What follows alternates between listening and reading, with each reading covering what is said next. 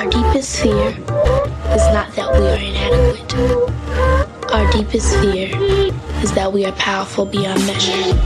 For my ally is the Force, and a powerful ally it is. You think that's air you're breathing? Actually, who are you not to be? We were born to make manifest the glory of God that's within us. Welcome back to the Urban Yogi Podcast. This is now part two of our interview with the amazing Tom Barnett.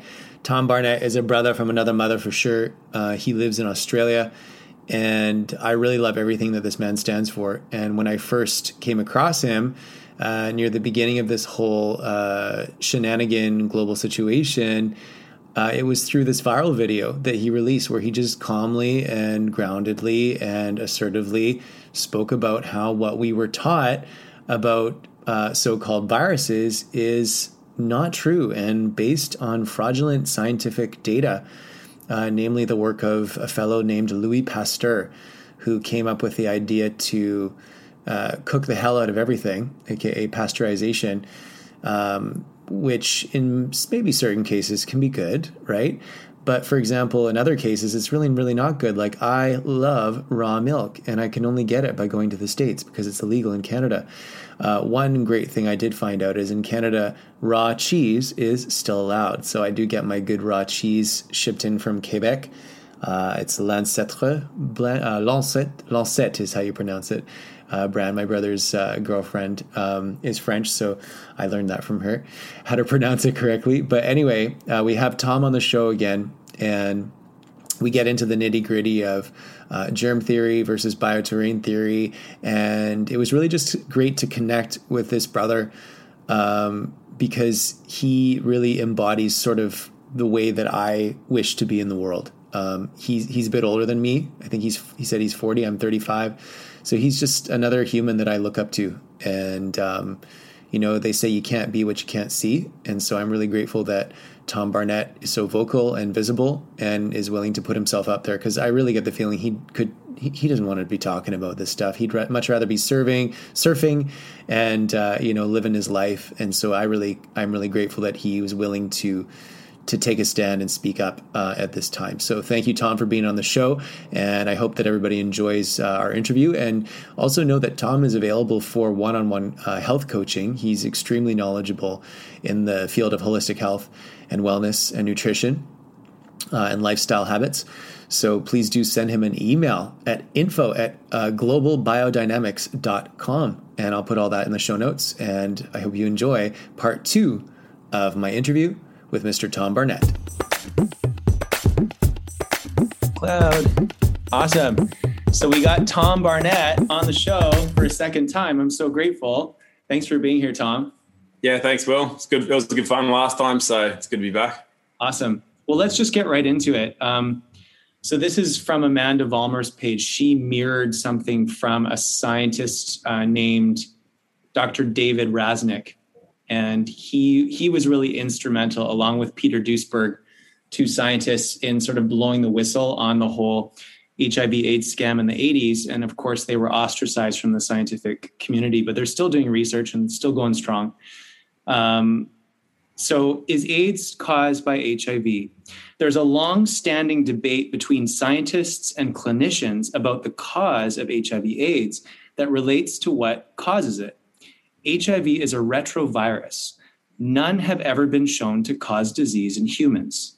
All known viral disease have demonstrable viral particles that can be isolated and shown to infect other humans.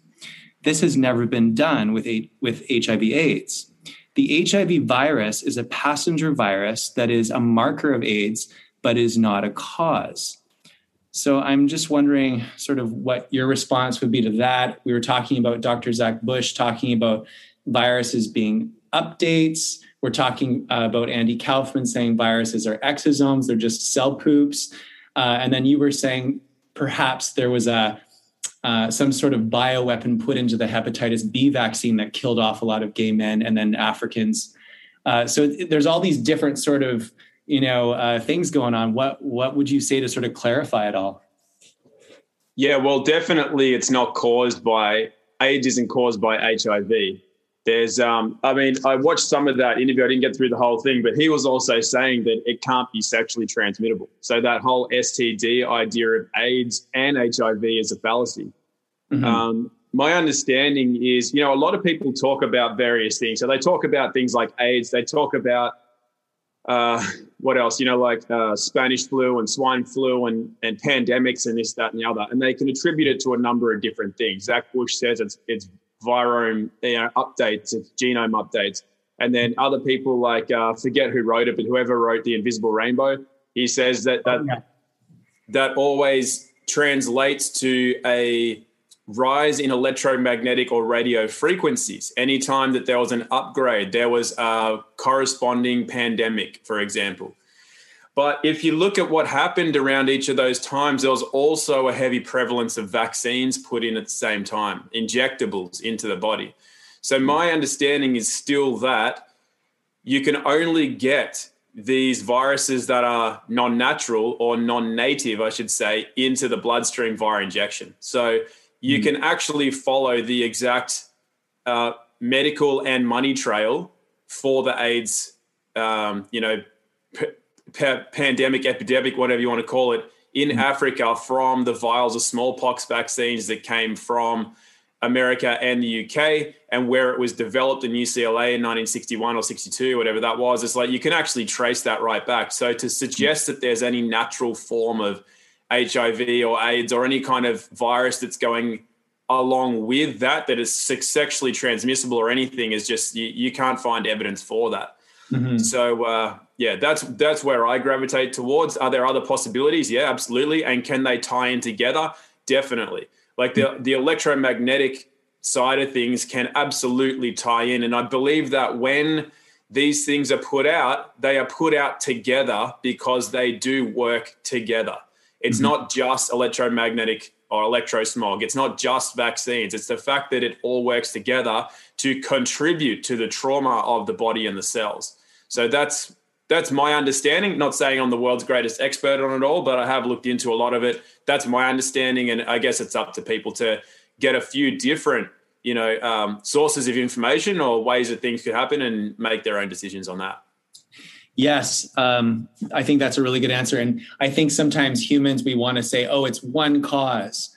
You know, even going back to 1984 when the um, there was a press conference uh, done by the US government to the American people, and they brought up this scientist named uh, Dr. Robert Gallo, who's since been uh, defunded for scientific misconduct. Um, but he basically said the probable cause of AIDS is HIV. And then the next day, they erased probable. Um, you know, and and even the co-discoverer of the so-called HIV particle, uh, Luc Mon- Dr. Luc Montagnier, he has said in an interview, and anybody can watch this on YouTube. Um, it's part of a documentary called House of Numbers. Uh, he he said that one can be exposed to this virus multiple times and not become chronically infected if they have good nutrition and clean drinking water. So if the person who discovered this is saying that, I think that needs to be taken into account. Yeah. Um, so it's as you said, it's it's not one one thing causing a phenomenon. Like we have to look at, you know, for example, the current pandemic, Krispy Kreme teaming up with Big Pharma. I don't know if you've heard about this. But donuts. Yeah, literally, if you present your vaccination card to Krispy Kreme, you will actually get a free donut every year, every day this year. yeah. So we just have to, you know, we have to look at things like that and we have to go, okay, we have to address the terrain before we go fighting anything. Even if you do are super, super avid believer in germ theory, wouldn't you agree that we have to address the terrain before we go fighting things? And I want to just share with you a quote from Dr. Kelly Brogan, because I was asking her about this, all this stuff a few years ago. She said, the truth is we have no idea what hiv and you could insert uh, coronavirus here as, as well. We have no idea what hiv is. Many believe that it has never even been isolated as a virus. What antibodies mean? Many believe that they are normative or even healthy. And anytime we are dealing with a syndrome for example depression Lyme disease, chronic fatigue, fibromyalgia, candida. We have to always address the terrain first before we go into jump into fighting anything.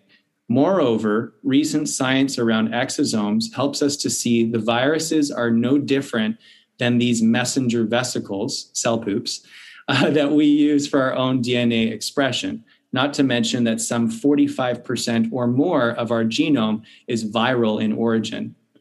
There's a lot more nefarious info on pharma's agenda with these drugs, particularly abroad, and you could insert vaccines here. But know that it reeks of public health manipulation, biopolitics style. In short, never ingest disabling chemicals or be injected with chemicals that render you a patient for life when that decision is predicated on outdated scientific narratives and robust industry profits. So that's that's from Kelly Brogan. And that really yeah. made sense. It's great. I love Kelly's work. Yeah. You've got a lot yeah. of respect for Yeah, she's great. So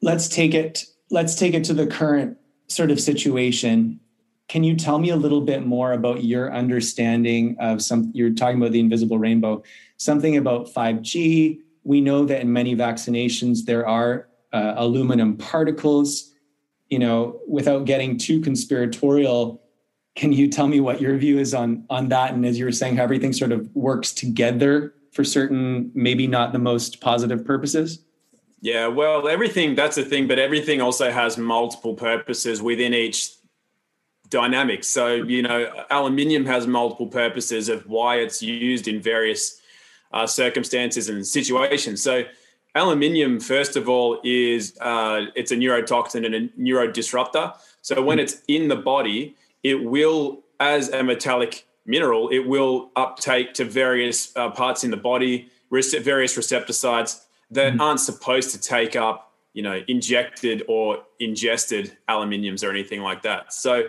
I've been doing got, ionic foot baths to to get the aluminum out. I don't know if you're familiar with that. Yeah, uh, what ionic ones, or do you put a, a chemical in there? Uh, I just put in sea salt, and then it's an ionic. You know, uh, it basically feeds high amounts of negative ions into into yeah. the body through the feet, and then, according to the work of Dr. Dietrich Klinghardt, it's not about what color the water turns, because the water will turn color even if your feet aren't in there. Yes. it triggers your your kidneys and your um, liver to excrete the aluminum in the days after you do the treatment. Mm. So that I found that's been helpful for people listening. If you want to uh, get the aluminum out of you, ionic foot baths, according to Dietrich Klinghardt. Yeah, I, I'm um, I do like those. They're they're not really accessible for everybody because I think they're seven or eight hundred dollars. So it's uh, I got mine for one hundred and sixty. the. The, uh, yeah, cool. Positive side of Siri spying on us is I started talking about ionic foot baths, and then all of a sudden on Instagram stories, it was all these ads for fifty percent off. yeah, right. There you go. Yeah. Yeah. Well, look, um, no, I, I think they're good. I think they have a lot of value. Uh, it's got, it's very complex. Though, you know, aluminium has a lot of different. Um, for example, it's got a very close relationship with mercury. If mercury is high in the body, aluminium is going to be high too. Aluminium can actually circulate relatively freely and not really bind too well in the body. But mm. when there are other metallic minerals that it has the high affinity with, then that's when you have problems and it's harder to get the aluminium out. Uh, there's a very good reason they put it into you know things like vaccines. They say it's as an uh, adjuvant, a stabilizer, but there's a lot of things that can do that. Why would you choose aluminium uh, to yeah. put into vaccines, for example? Uh, they spray it in the air. That's well documented. You know, you can call chemtrails a conspiracy as much as you like, but if you look at military and NASA data and anywhere else, they actually say what they're spraying in the air, and aluminium is part of it the reasons that they give for it aren't obviously the real reasons to actually spray it. They say it's due to, uh, you know, what does it do? It helps conduct various things, drop heat from the atmosphere, or whatever they say it does. But they call it chaff. They call it. They actually say that that's what it is. And uh, so yeah, they're spraying this stuff, barium, strontium, and other uh, other elements as well. So that's there in the airwaves. So what does that do? Well, it's a very good conductor. And then when you do have, um, you know, if you do have towers or you do have devices that emit certain radio or electromagnetic frequencies, well, then they do interact very well with particles of, for example, aluminium. and then therefore not just in the air but also in the body as well. So it can act as a transmitting a transmitting vessel, makes the air more conductive, for example. Right. So um, yeah, there's a lot of reasons. There's a lot of things, like I say, there's too many things that it does, not just in isolation, but in relation to other, uh, you know, particles or other whatever around them, around it in the body. How does it in, co-interact and everything? So I guess the short story though is that it's not good. It's never good to have them in the air or in the body because it can only be there unless there's some positive reason for it to be there where there's not. No one can show that. Then they shouldn't be there. Amen, brother. And and I'll also add, Dr. Klinghardt says that in addition to the aluminum, he's also found glyphosate in the chemtrail sprayings. Yeah. Uh, and we know glyphosate is also not good for humans. And for those of you who are like, "Whoa, these guys are way out to lunch. This is a conspiracy." I just did some research on the spraying of glyphosate by the British Columbia, Canada government. Literally, they actually spray the forests with glyphosate. So, I mean, it's not a conspiracy, people. You can, this is even on Google. It's not been edited off Google yet. Like, Yeah. the government is literally spraying the forests with glyphosate. Why do they need to do that? Because of invasive species. There's other ways to deal with that.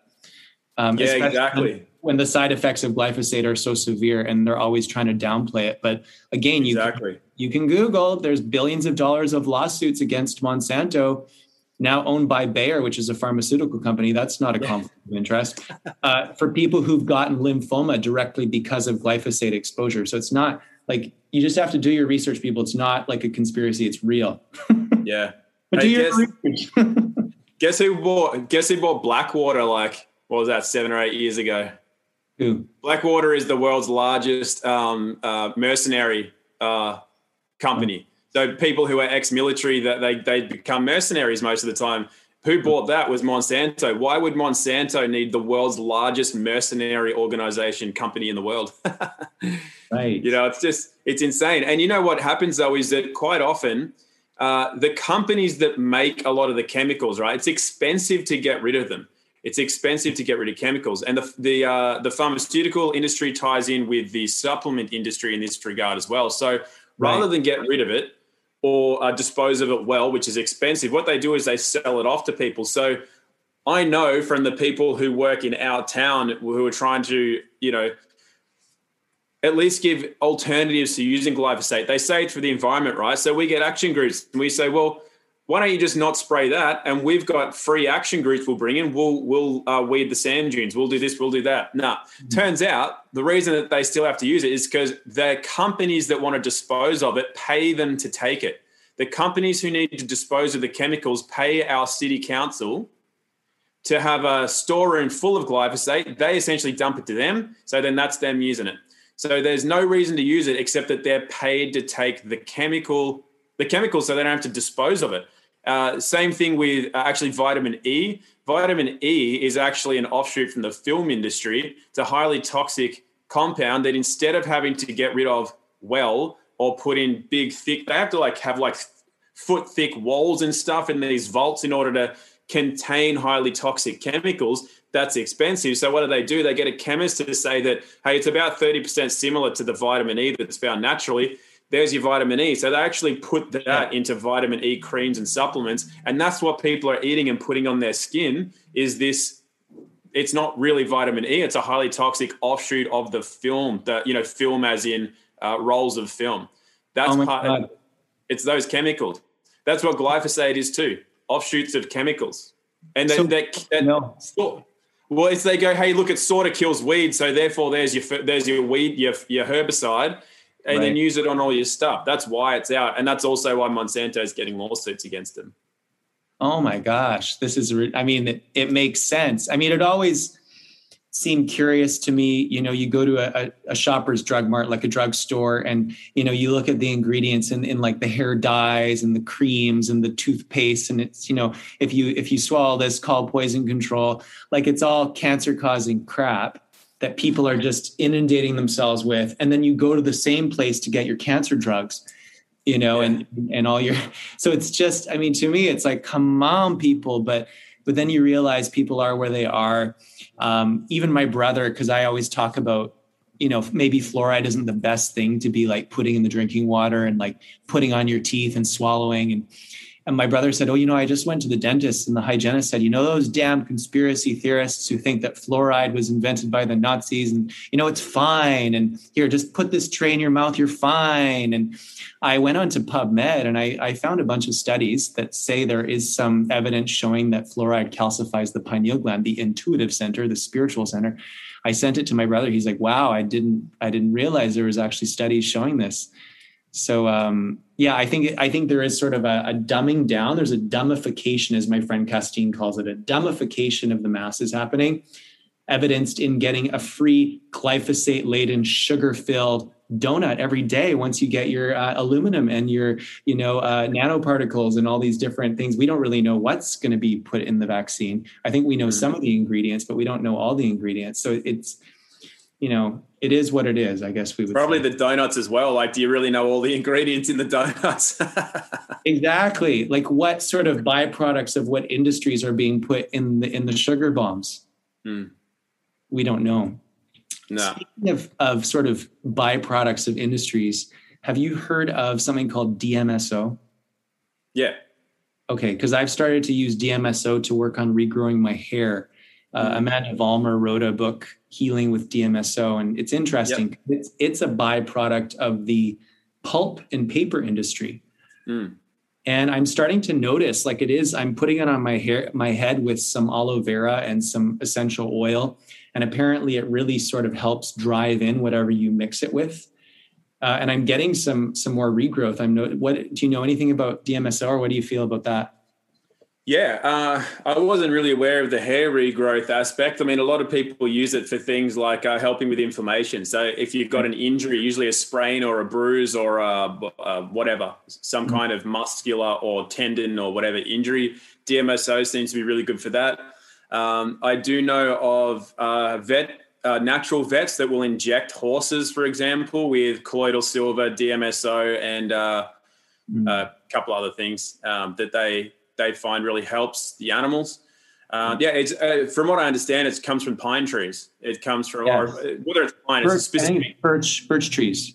Birch. Okay, right. Yeah. So yeah. it becomes yeah, it comes from a specific tree. Very, it's a natural compound. So yeah, uh, right. there's look. I don't use it myself. I would definitely use it topically. I wouldn't use it internally. I know some people do really recommend using it internally mm. uh, as well. Uh, anytime you get a really strong odor, like people that do that, because I've when people are in sport, for example, you know, like anyone in the jujitsu schools, for example, anything that they can use as an edge, short of you know performance enhancing drugs and steroids, they want to take. Oh, I'll try MCT oil, I'll try CBD oil, I'll try DMSO, I'll try everything to bring down inflammation things to recover from injuries and training. And anyone that goes on DMSO, you can smell it. Comes oh, out of this. It's a sulfuric kind of a smell. So it's like there's always something that just goes like, how is that really? Yeah, what's that doing? You know, because most of these guys are between 22 and maybe 40, so or 45.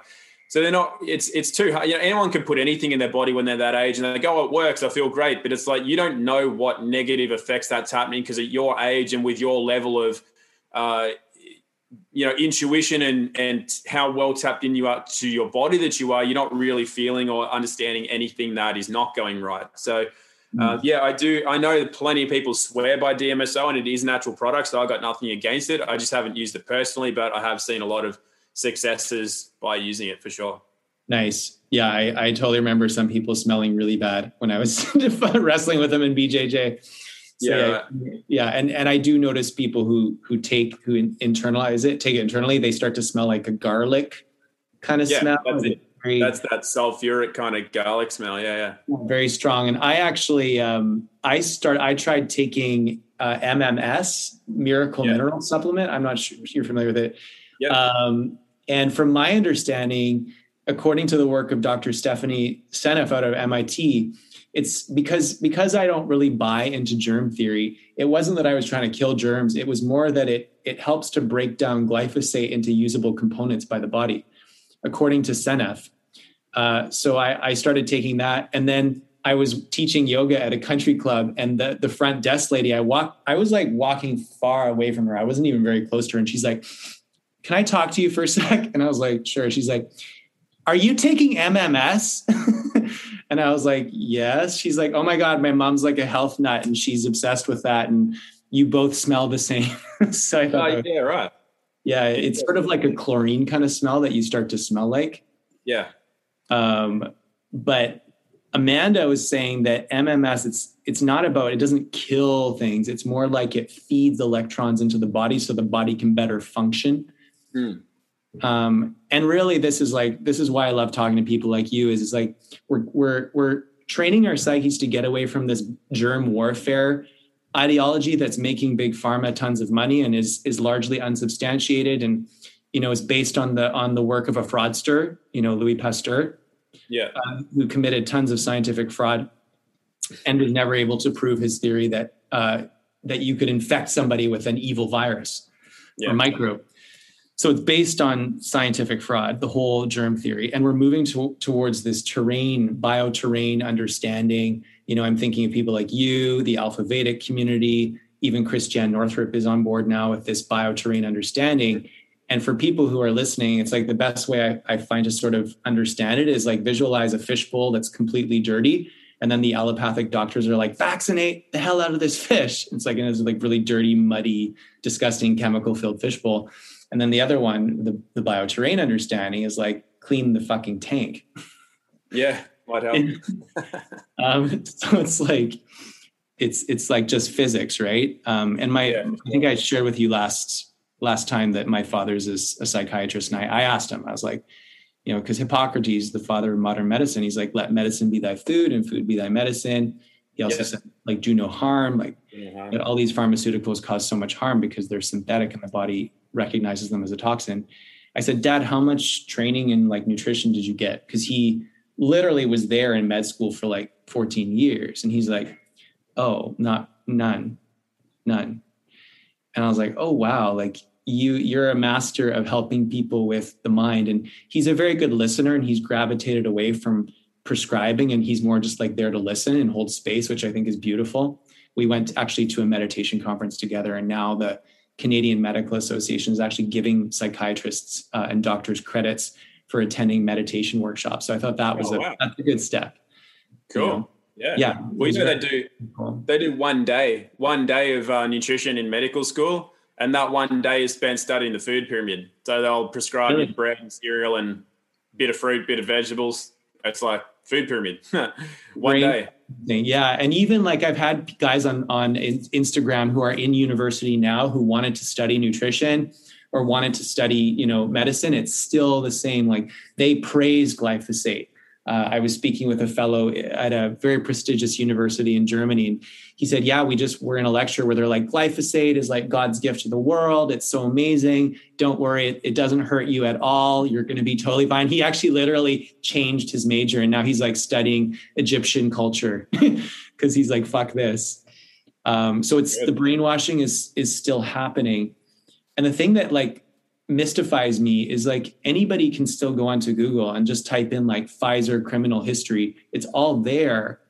Yet, is it because people's calc- calcifications in their glands, like they're not able to, like that's not a red flag for the masses? Like, what, Yeah. what in your opinion is going on? Well, they don't want to know. It's that's the thing. Like nobody wants to know what's well in the, nobody in that mind frame wants to know what's going on because they're not yet ready. They're a kid. They're a child. They're not yet ready to leave the mother and father who feed them and who clothe them and tuck them into bed at night. You know, that's their sense of safety and security as the mother and father. Without that, it's very hard for them to function. More than likely, they won't function. They'll perish. So Right. that's what the average adult is, is a six to 12 year old inside of an adult body because they never matured and they never grew a pair and they never grew their own feet to stand on.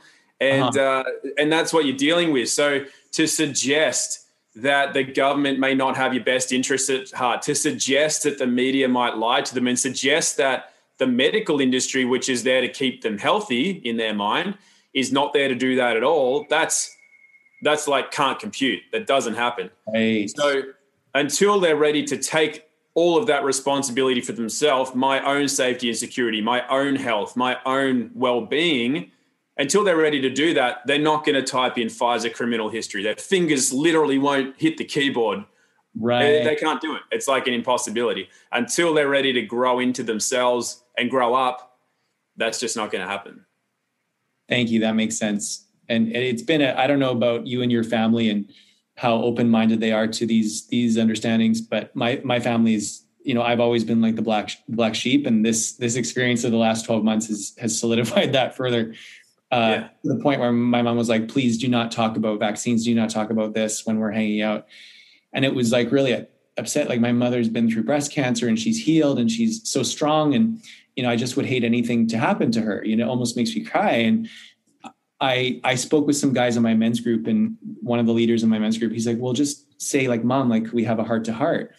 um, you know, I care about you, and I, you know, it, can we just have a heart to heart? So I actually did that, and because I couldn't sleep for like four months, four four week, uh, four days when she told me that she was probably going to get the the V, and it was amazing. Like I just sat down with my parents and I just said, guys, like I'm, I'm not trying to thrust my my views on you.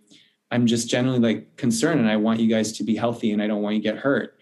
Would it be okay if I shared with you some information if if I come across something I think that you would benefit from hearing and they're like they understood at that point that my intention wasn't to like thrust my views on them. It was really because i care about them.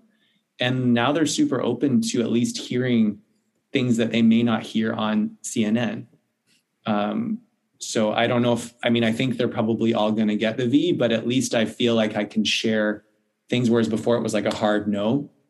Um, yeah so any tips and tricks for dealing with family members who are who are more sort of in the in the matrix understanding of things and also how, what has your experience been like with your family? Well mine's the same as you. I'm the black sheep. I uh it's um it's it's a it's an interesting one. You know i uh i'm more of the i'm more of the um place where i just let people do have the experience that they're gonna have right. however that works out and not judge it one way or another.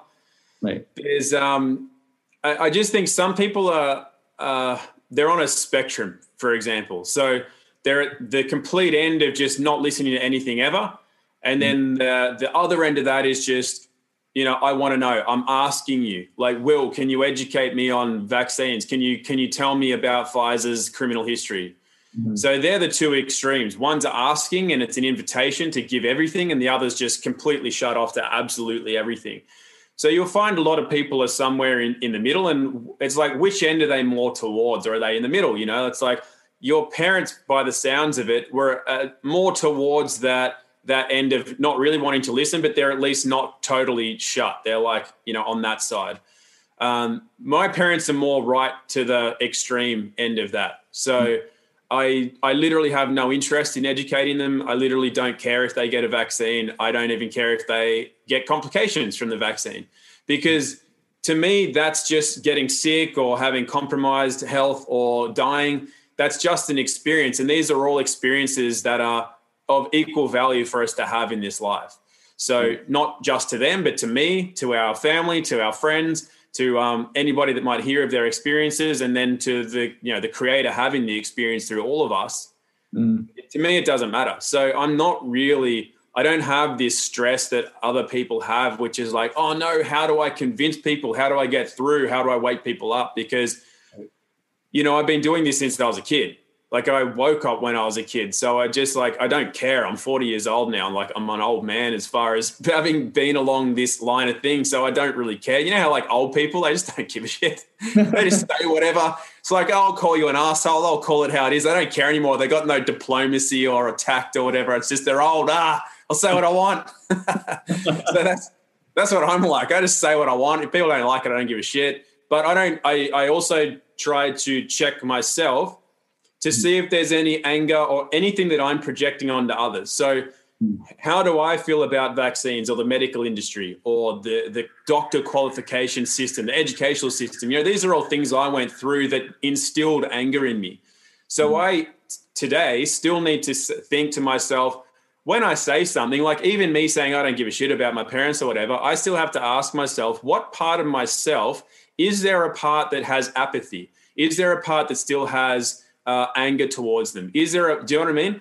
What's mm-hmm. what shadow elements might be playing out in those words or that attitude towards my parents? Is it a genuine benevolence of you're welcome to have that experience and I'll support you either way? Mm-hmm. That's a genuine benevolence. But am I do I have shadow elements in there that are like, oh, I don't care about them, or you do what you want? You know that thing? Oh, I fucking told you so. like you know, You know, that thing, you know, where people go, I hope you get a vaccine. I hope you get sick so you can see I was right for the last 20 years. that's some people's attitudes. And I don't think that that's healthy uh, either. so I just think, yeah, it's really important. I, I just think to uh, not just determine how we feel about others, but look at ourselves and where is my stance on something coming from? Because almost everything, every view, every opinion, every whatever mm. is a projection of, uh, of something that's within us. So I, mm. I do, I am mindful of that as well. That really makes sense. It makes me think of like Power versus Force by David Hawkins and the, the scale of consciousness. And I guess the shadow would be anything below 200 in his sort of scale of consciousness, like anger, shame, guilt, all those things. And, uh, doing our best to come from love and raise our raise our vibration.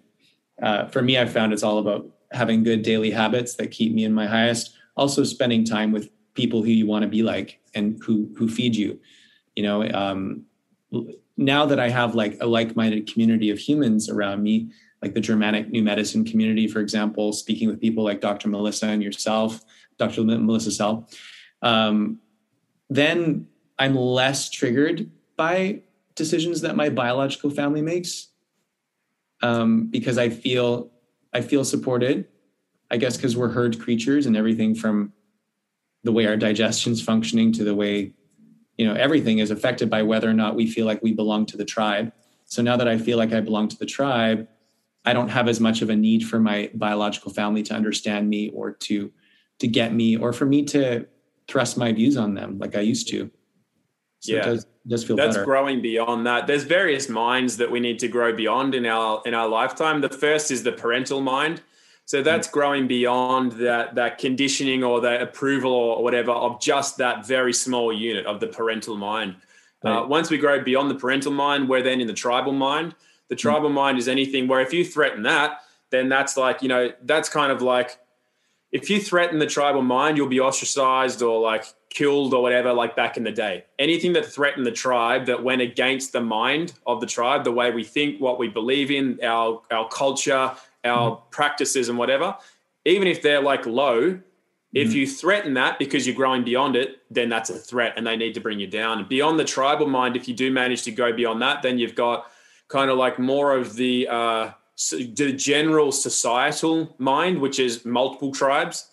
Then you have mm-hmm. the humanity mind, and then you have like the world mind, and then once you go beyond that, you're you're like an ascended master, so to speak. You've grown beyond all of the various constrictions of mind that operate in the world in various spheres like parental, you know, tribal, um, you know, yeah. multitudes, societal, humanity, world, and then you're in the universal mind, I guess, which is that's your field or ether or uh, whatever you want to call it, and that's that's essentially where you have you're you are completely sovereign at that point. You're you're a complete individual, uh, uh, pure representation of the source, and not brought down by beliefs culture, this, that, and the other that goes all the way down that kind of those steps till you get to the parental the parental unit. That's the smallest of them. So yeah. It's a big journey obviously.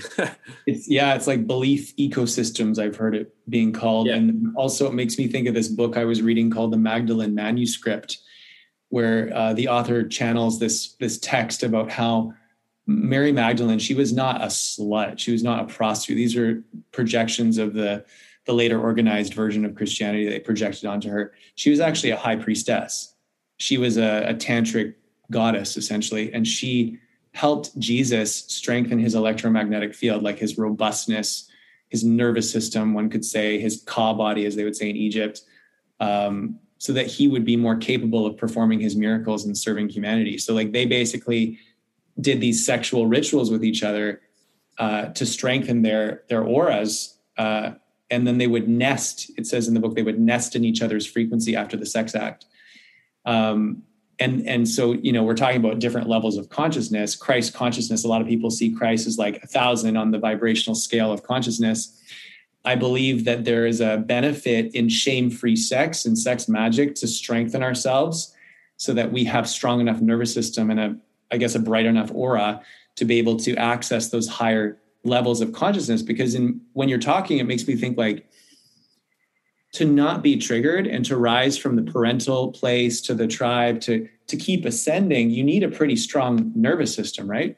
Yeah, absolutely. It'll take a beating and an auric field. You know, everything you just said, I hadn't heard that before, but it doesn't surprise me in the least. That makes absolute sense.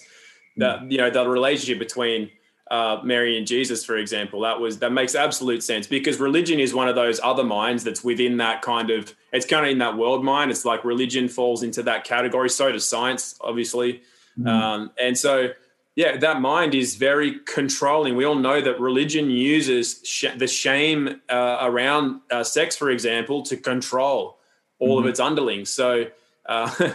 You know, I think, correct me if I'm wrong, but the Egyptians also used sex as a way to reach uh, enlightenment and high, higher states of consciousness. There yes. was no shame around it at all. Yeah, from my understanding, it was yeah, it was definitely part of the like the becoming a a priest. There were sexual elements and rituals done. Um, yeah, I'm not like an expert on, expert on it, yeah. but that's as well. Native American culture has the same. Um, there's a very big sexual element to that, and uh, but yeah, it makes makes a lot of sense, and it is that's also, funnily enough, where the STD theory came in with germ theory and all that. That's also a way to bring fear and shame and guilt and things around sex. So there's a number of different ways that we are repressed sexually because it is the pure creative energy. It's the most creative energy in all of everything. yeah. it's, it's pure creativity. And so to mute that, to mute pure love is the goal of the um, the uh, you know oppressing forces that currently have control over this world. So it makes a lot of sense that they'll make every effort to hypersexualize society. Like mm-hmm. look at film clips and advertising and, and Instagram and all that. It's all about hypersexualizing while at the same time putting infecting the mind with guilt and fear and shame and and uh, yeah, mm-hmm. and um, what else? Just all these things of not being good enough, not being attractive, and all this sort of stuff as well, based on what you're seeing in the hypersexualized world. So they yeah. do a very good job psychologically of really muting people's uh, pure creativity, which is pure love at the same time, uh, which is actually the antidote to all of the the crap that goes on in the world. So uh, people could grow beyond that and find that love within themselves uh, and you know, sex is a big part of that, or sexual energy, I should say, like not just the act of sex, but sexual energy, which is the creativity energy. Yes, and it makes me think of like how Pornhub is free, and how during this whole pandemic, porn use has skyrocketed. I was looking at statistics, and personal story. When I was filled with atrazine and glyphosate, eating McDonald's and drinking alcohol all the time, my sexual perversions, my sexual fantasies were dark invariably. I wanted to be abused. I wanted to be taken advantage of in a sexual situation. I'd go and look for that. Whereas now that like I'm living the ultimate lifestyle transformation, which is basically just flooding my body with superfoods all the time and detoxifying from these chemicals that they're spraying on us and putting into the food, those types of desires are, are largely long gone. I mean, sometimes like a bit of conscious kink can be fun, but like it's it's a complete shift in the psyche that I've that I've noticed. And I, I to go along with what you were saying, it's like the frequency of sex when people are doing sexual things in our society, it feels like it's like a lust frequency. And on the scale of consciousness, that's below 200. It doesn't support life. It's like down there with guilt, shame, and all that stuff. But if we can flip it by getting the shit out of our bodies and like coming into a place of love and acceptance around sexuality, we can move into that place of being the erotic being that we're born to be. And the word erotic is a very high frequency according to to David Hawkins' scale. And that's like that's been the biggest thing. Like I literally have not had sex for almost a year now, but I feel like the sexiest, I feel the most sexually satisfied I've ever felt my whole life because I do semen retention and sexual kung fu and I feel more at home in my body than before. Like Rumi says, make yourself a refuge unto yourself. And I I can do testicle breathing like Mantak Chia, where you just breathe into your balls, and I can actually feel my balls. And to me, that was those were the types of feelings I was looking for when I was going onto these sex apps, and now I can generate it within my own self. And that's why I'm so passionate about health and wellness and you know sharing these things and talking with people like you about like what's really going on even though people criticize me and my family think i'm nuts the benefit is like i feel like i'm in my purpose you know and and yeah. to go back to we were talking last time about like the the um well the nervous system and and sort of being able to handle things and being that pillar when we're getting the shit out of our bodies and when we're healing the root, it's so much easier to feel the connection to heaven. For example, when you get the fluoride and you're out of your system and your pineal gland starts to come back online, you feel more intuition. You feel like your leadership skills expand.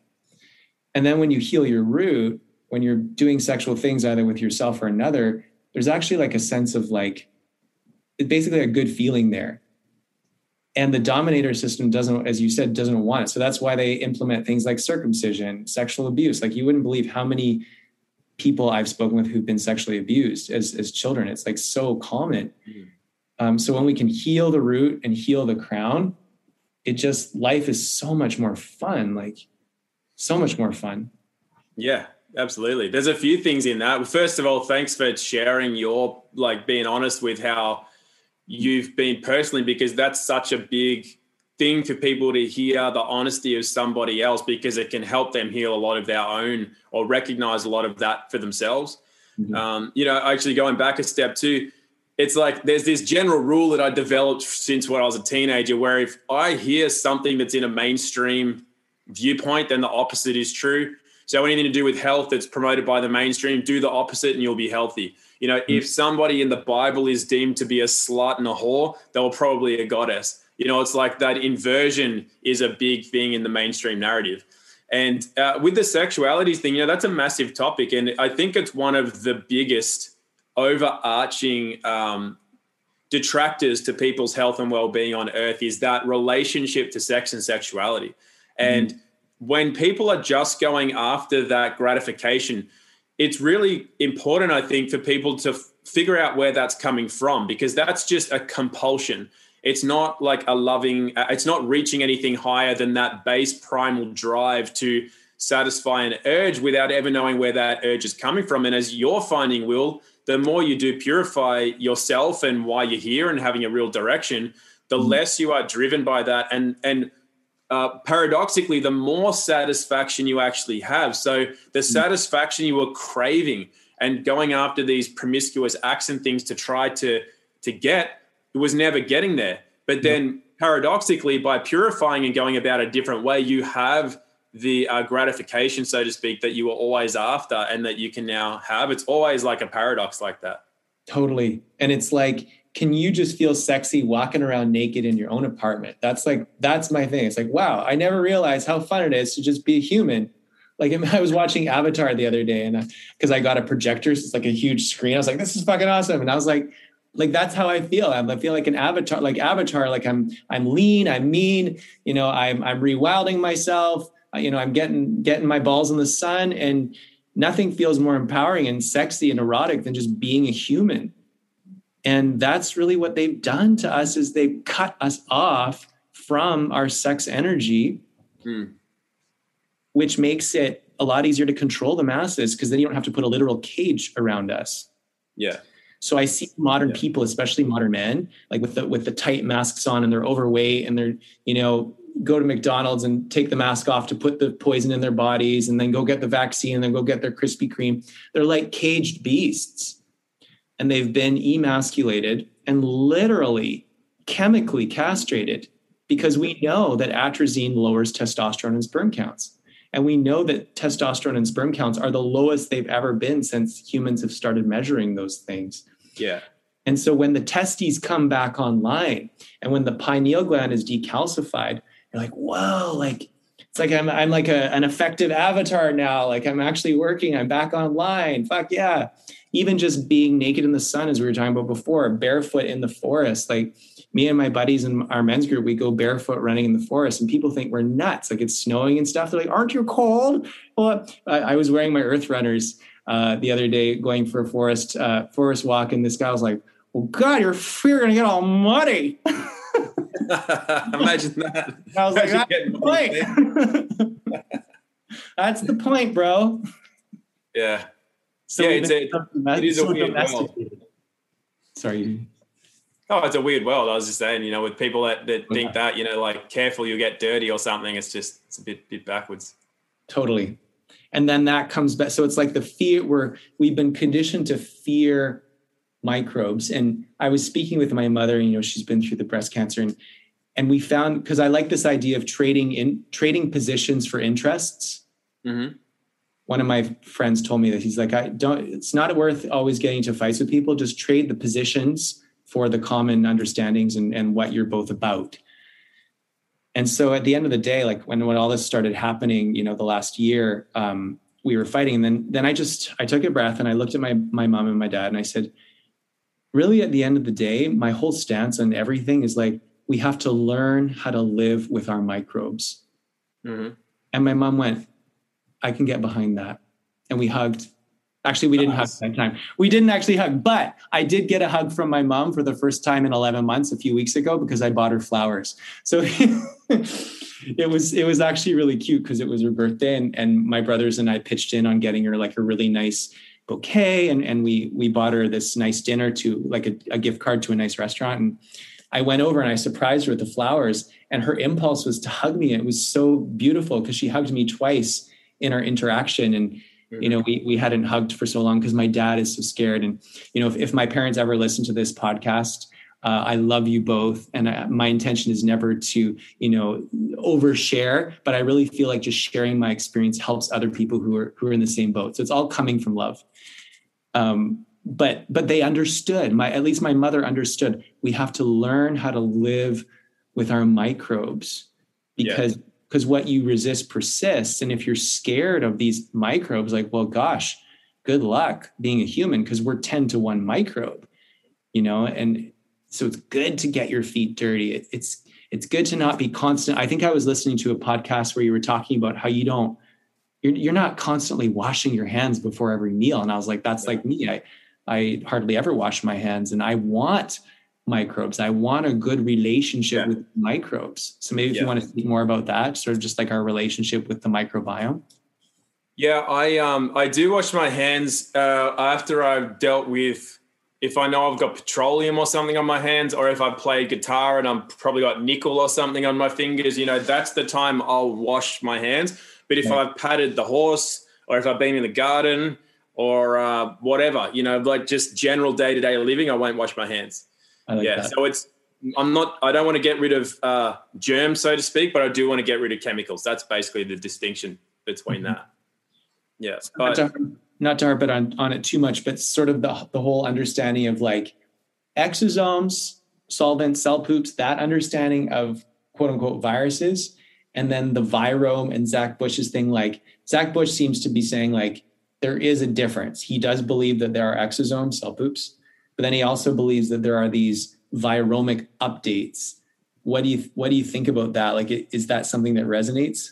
Uh, well, okay, so um, so I listened to a couple of things from. I used to share a lot of Zach stuff because uh, it was just quotes on memes. I'm like, oh, who's this Zach guy? He's pretty switched on. And then um, people, he, oh, he's a doctor. He's this, that, and the other. And so then people started showing me clips, and I was going, oh, because I watch things differently to most people. I don't just listen to something and then like I watch what's going on. I watch how people say things. I, I look at the types of words they use that are so when you don't have medical knowledge, for example, you'll listen to it all as something. But when you do have a bit of that knowledge, you listen for key words, and it's like those are indicators, and they're designed to move the mind in a certain direction. So when I actually listen to Zach, um, I I don't know. I like I, obviously I don't know for sure, but my hunch is that he's controlled opposition because what he brings across is really really sound in some ways, but there's some key distinctions that are a bit off. Like the first clip I watched him off because someone's like, "Watch this, watch this, watch this," and I'm like, "He's reading. Can't you see his eyes? He's reading a script."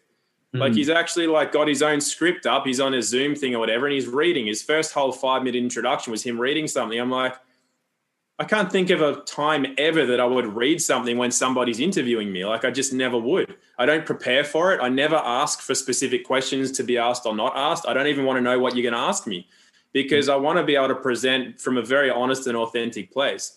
So Right. straight away when somebody's reading something, I go, "Why? Like, what's he hiding, or what's what's the purpose of that? It has a purpose. You don't just do that for no reason." Right. So then when you watch somebody's eyes, whenever he would mention a certain uh, theory or certain words, his eyes would drop to the same point. I'm like, why is he looking in that direction? that kind of thing. Again, I'm not accusing of anything. These are just my observations. I just, they bring up questions for me. My mind always goes to why do people do certain things?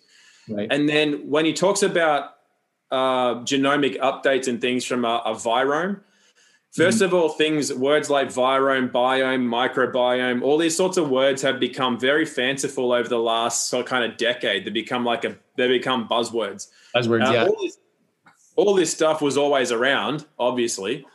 Mhm. And then I noticed the way people were marketing it. That's what I noticed. I don't just notice the terms, I notice what people do with them. And they became very, very heavily marketed to, to sell protocols, programs, supplement kits, and everything to do with something that was already there, that we already inherently knew that native cultures have spoken about since they've been around in their paintings, their artwork, in their stories. It's all there. It's nothing new. And then, but they used to construe and to to skew stories a certain way, and therefore control the narrative of the listener. Mhm. So uh, when he talks about genomic updates, uh, that's a thing. We all know that because that's where uh, you know it's documented that people on different continents or islands can come up with the same idea or something at the exact same time. So something's going on there. Some some messages are traveling through the ether. It's picked up. I, th- I see what we are as receptacles, like we're like vessels for information. Uh, there's ways that I mean, various visions and stuff. A lot of people have seen the same thing where we act as a vessel. Uh, so yeah, it's like there's there's nothing new under the sun. So also to say things like when he says, for example, there's 10 to the 31 viruses in the air, there's 10 to the 30 viruses in the sea or the soil and in a baby's poop or a pig's poop, it's like you can't measure that number. How can you say that there's that many when that's an immeasurable number? It- it- just little things like that. It's like you would just go, the average listener goes, Whoa, 10 to the 31. Oh, we're just, and it's like, yeah, but you're not thinking about the number. That's an in, that's almost inquantifiable, except for you know very very uh, high tech computers can quantify that easily. But how are you measuring that? What device or what test are you using to measure that number of things? Right. I don't know of anything that measures that. So um, that turns it into a postulate, not a reality. And therefore, why are you talking about postulates and theories as a, uh, they're a reality? For example, that's just one thing. Uh, and then uh, using certain words, like he kept using the word pandemic, like we are actually in a coronavirus pandemic, but that's discounting the fact that you can't even test for it using a PCR. So, how do you know it's all coronavirus? Why are people signing off on death certificates so they get a free funeral if it's a coronavirus death? You know, why is there no flu? Why has heart disease come down? Like, it's not a pandemic. So, why, even if you are giving truth, so you're saying, yeah, look, it's just a natural thing. It's this, that, and the other. It's not even transmissible. Maybe he's saying that, maybe he's not. But why still using words like pandemic? Because it's still following ace. It's like leading half the way, but doing a U-turn at the end. Do you know what I'm, you're trying to say? Something? What do you want to? say? Well, I in in one of his videos, he was saying that he sees these viruses as capable of bringing toxins deeply into the cell. They're like vessels for bringing arsenic into the cell. So he was arguing that maybe there are more deaths in certain places, but it's because this viromic update is causing these chemicals like glyphosate and arsenic to basically leach right into the cell, um, evidenced from certain symptoms that these so-called COVID patients were exhibiting that were not typical. Uh, so that was one point that he was saying, and then he was what was the other thing he was saying? It would be so awesome to have the two of you. Like I could moderate a debate. I actually reached out Yeah, to, to see if I could get him on the show. So well, you never know. That would be so cool if, if like the two of you could, because you would ask really, it would just be really cool. It would be kind of like you know Judy Mikovits and um, uh, and Kaufman. You know, just things like I just love that kind of stuff. Um, what was the other thing he was saying? There was one more point that I wanted to make that that uh, that Zach Bush was saying. Oh, he he did say at the end of that three hour thing that I sent you, he said something like, you know, if you go and look at the the numbers from the CDC, there has not been a huge drop, like a huge increase in deaths in 2020. So even he said that. So I see what you mean. Like on one hand, he's saying no more people have really died, but then he is using the word pandemic. So I, I see what you're getting at. You're reading between the lines, you know. And then I did hear something about him teaming up with Bill Gates or something, and and I also do know he is selling his glyphosate removal product. So anyway, If you want to, Well, that's not a bad thing. I mean, maybe he's got a good product. I don't know. I haven't looked into his product. He's obviously got financial interest. He's a doctor. He's well off. He's gonna, and then he's selling his own lines. Yeah. Like there's, there's, you've, you've always got to say when there's money involved. That's why you know I just say whatever the hell I want because I've basically got no money. Nobody sponsors me. I've got no, I don't back anyone's product, so I just say whatever the hell I want. I don't care. You know, cancel me. I don't give a shit. So it doesn't affect me it's like I don't have anything to lose. So, uh, but there's just yeah, there are a few things that just make me suspicious that he's controlled opposition. Not accusing him of being that, but it does make me suspicious. And um, uh, you know, like why if if you were getting an update, why would you up, why would you uptake a poison? Why would a cell draw in a poison as an update? It sounds like that sounds like the opposite of an update. Uh, I did hear him talk about air pollution, and that's that's a, a, a big thing, and that's true. Like a lot of things where you get symptomology is based on air pollution, uh, pollutants in general, environmental toxicity. But then he just mentions things like uh, polio when it's just we know that there was high levels of DT, DDT sprayed in the areas that had so-called polio outbreaks. And then third world countries have never heard, some countries have never heard of polio because they didn't spray it with chemicals. But why would they not be getting sick with polio if it's got to do with malnutrition and all that sort of stuff? So it's like, there's just so many inconsistencies in the stories that certain people bring through because they don't seem to use the entire population around the world as um, as their you know as their reasoning. It's like it's like, and some people have even been saying like with coronavirus, it's like a, it's a it's why does it only affect Western countries and China? So there's a lot of other countries that don't seem to be presenting any cases. Why is it because why? You know, why is it because they don't have chemicals sprayed there, or is it because they're not using PCR tests there, or what what's going on? So I always like to look at uh, from a very holistic point of view at everything that goes on, and I just don't buy into some of the um, the narratives that seem like they're going out of the mainstream, but there's still definitely at least one foot firmly rooted in the mainstream. So those ones always just raise a question. Again, not a not an accusatory thing. Just I would like to, as you said, I'd actually like to ask those questions myself in a respectful way, and I'd definitely be more than open to listening to the reasoning and the answers. But I would have some fairly um, straightforward questions. Yeah, that makes sense. So you think that the virome, all these hot button terms that that people like Zach Bush are talking about, you kind of you kind of go, well, show show me the. You just want you want clarity around it, like we don't like what what do you do you think that there could be genetic pieces of information that when we're exposed to it make us more robust like is that sort of no, I don't think so because it has to. I mean, he says as well, viruses, retroviruses, whatever, they're not alive. mm-hmm. And it's like, could they be floating around in the atmosphere? Uh, maybe, but it's most of this stuff is an etheric thing. It's not a. The, he's talking about a physical thing. Even if you're talking about a protein strain with a bit of fat or whatever, like an RNA, like a pro, whatever. It's it's all physical, and it's just this stuff to me is something that's much different than a physical phenomenon. It's a, very much a metaphysical thing. You know, Yeah. it's like yeah, I mean, quantum quantum string theory talks about that. Like you and I, even though we're on opposite sides of the world, we're still connected via some tangible means, Mhm. and that's not through like. Well, maybe it is through proteins flying around the air at the 10 to the 31, whatever. It's like maybe. I'll, I'll give it a possibility, but I just, it just seems like an overly simplistic, very medical and scientific way to explain something that ancients had always spoken about. And everything that, uh, I say this a lot, everything that has a, that is a physical, in the physical realm, it has a metaphysical com- uh, counterpart. It's like the iceberg, the tip of the iceberg. The majority of it's under the water. It's unseen. It's metaphysical or it's unconscious. Most of what we do is unconscious. It's not our consciousness that does it. And so, to me, I, for example, you've got a, a parasitic infection. I can't remember if I spoke about this with you last time, but generally, there's a metaphysical equivalent. If you have a parasite in the body, first of all, it's doing a job. It's not there to invade. It's cleaning out what your body's not cleaning out by itself. It's helping.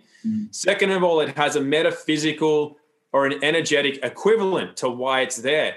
Uh, whatever that is, you might have a parasitic nature. You're you're like leeching off of other people or, or whatever it is. There's always a metaphysical element to it. So then when you're talking about these updates or genomic updates or just, you know, receiving, people these days call it downloading or, uh, you know, tapping into the field or the quantum or the meta or the theta or whatever, the words that they use that are just words. But it just really equates to tapping into a higher something else that is providing the, the information. There is an internet of things. We already know that. That's like this, this overlay grid that's above us People call the mycelium, which is the fungal network in the soil, they call that the Internet of Things. They're using that exact term to talk about 5G, where your phone will talk to your computer, which will talk to your fridge, which will talk to your car, which is all bouncing around the 5G network. They're calling that the Internet of Things. So, you know, just from that alone, it's like you can use that to kind of sell anything. When you use an already existing theme or phrase or whatever, you can use it to kind of market anything. And it's what struck me about when people started getting more into talking about gut health and therefore talking about the microbiome. They were still talking about uh, infection, like germ theory, but they were at least talking about, you know, that our gut is mostly bugs and it helps our immune system or it is our immune system. Mm. And then I would watch people selling their programs because I watched a lot from the sidelines, watched what people were doing, and they're like, "Yeah, it's the microbiome," and they're like, "It's like, why are you using that tone? Just say what it is. Like, don't put a tone to it." And yeah. Zach does that too. He's like, "And it's the virome. It's the it's the."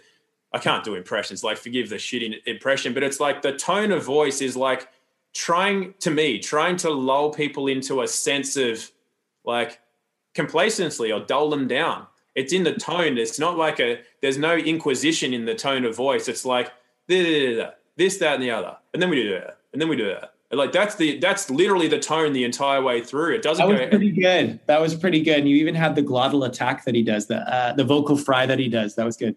oh, good. Thanks. I'm getting better.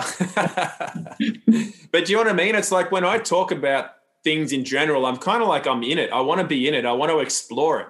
I don't want to just be going, yeah, and you can't catch a virus. And viruses just do this and they just poop out of a cell.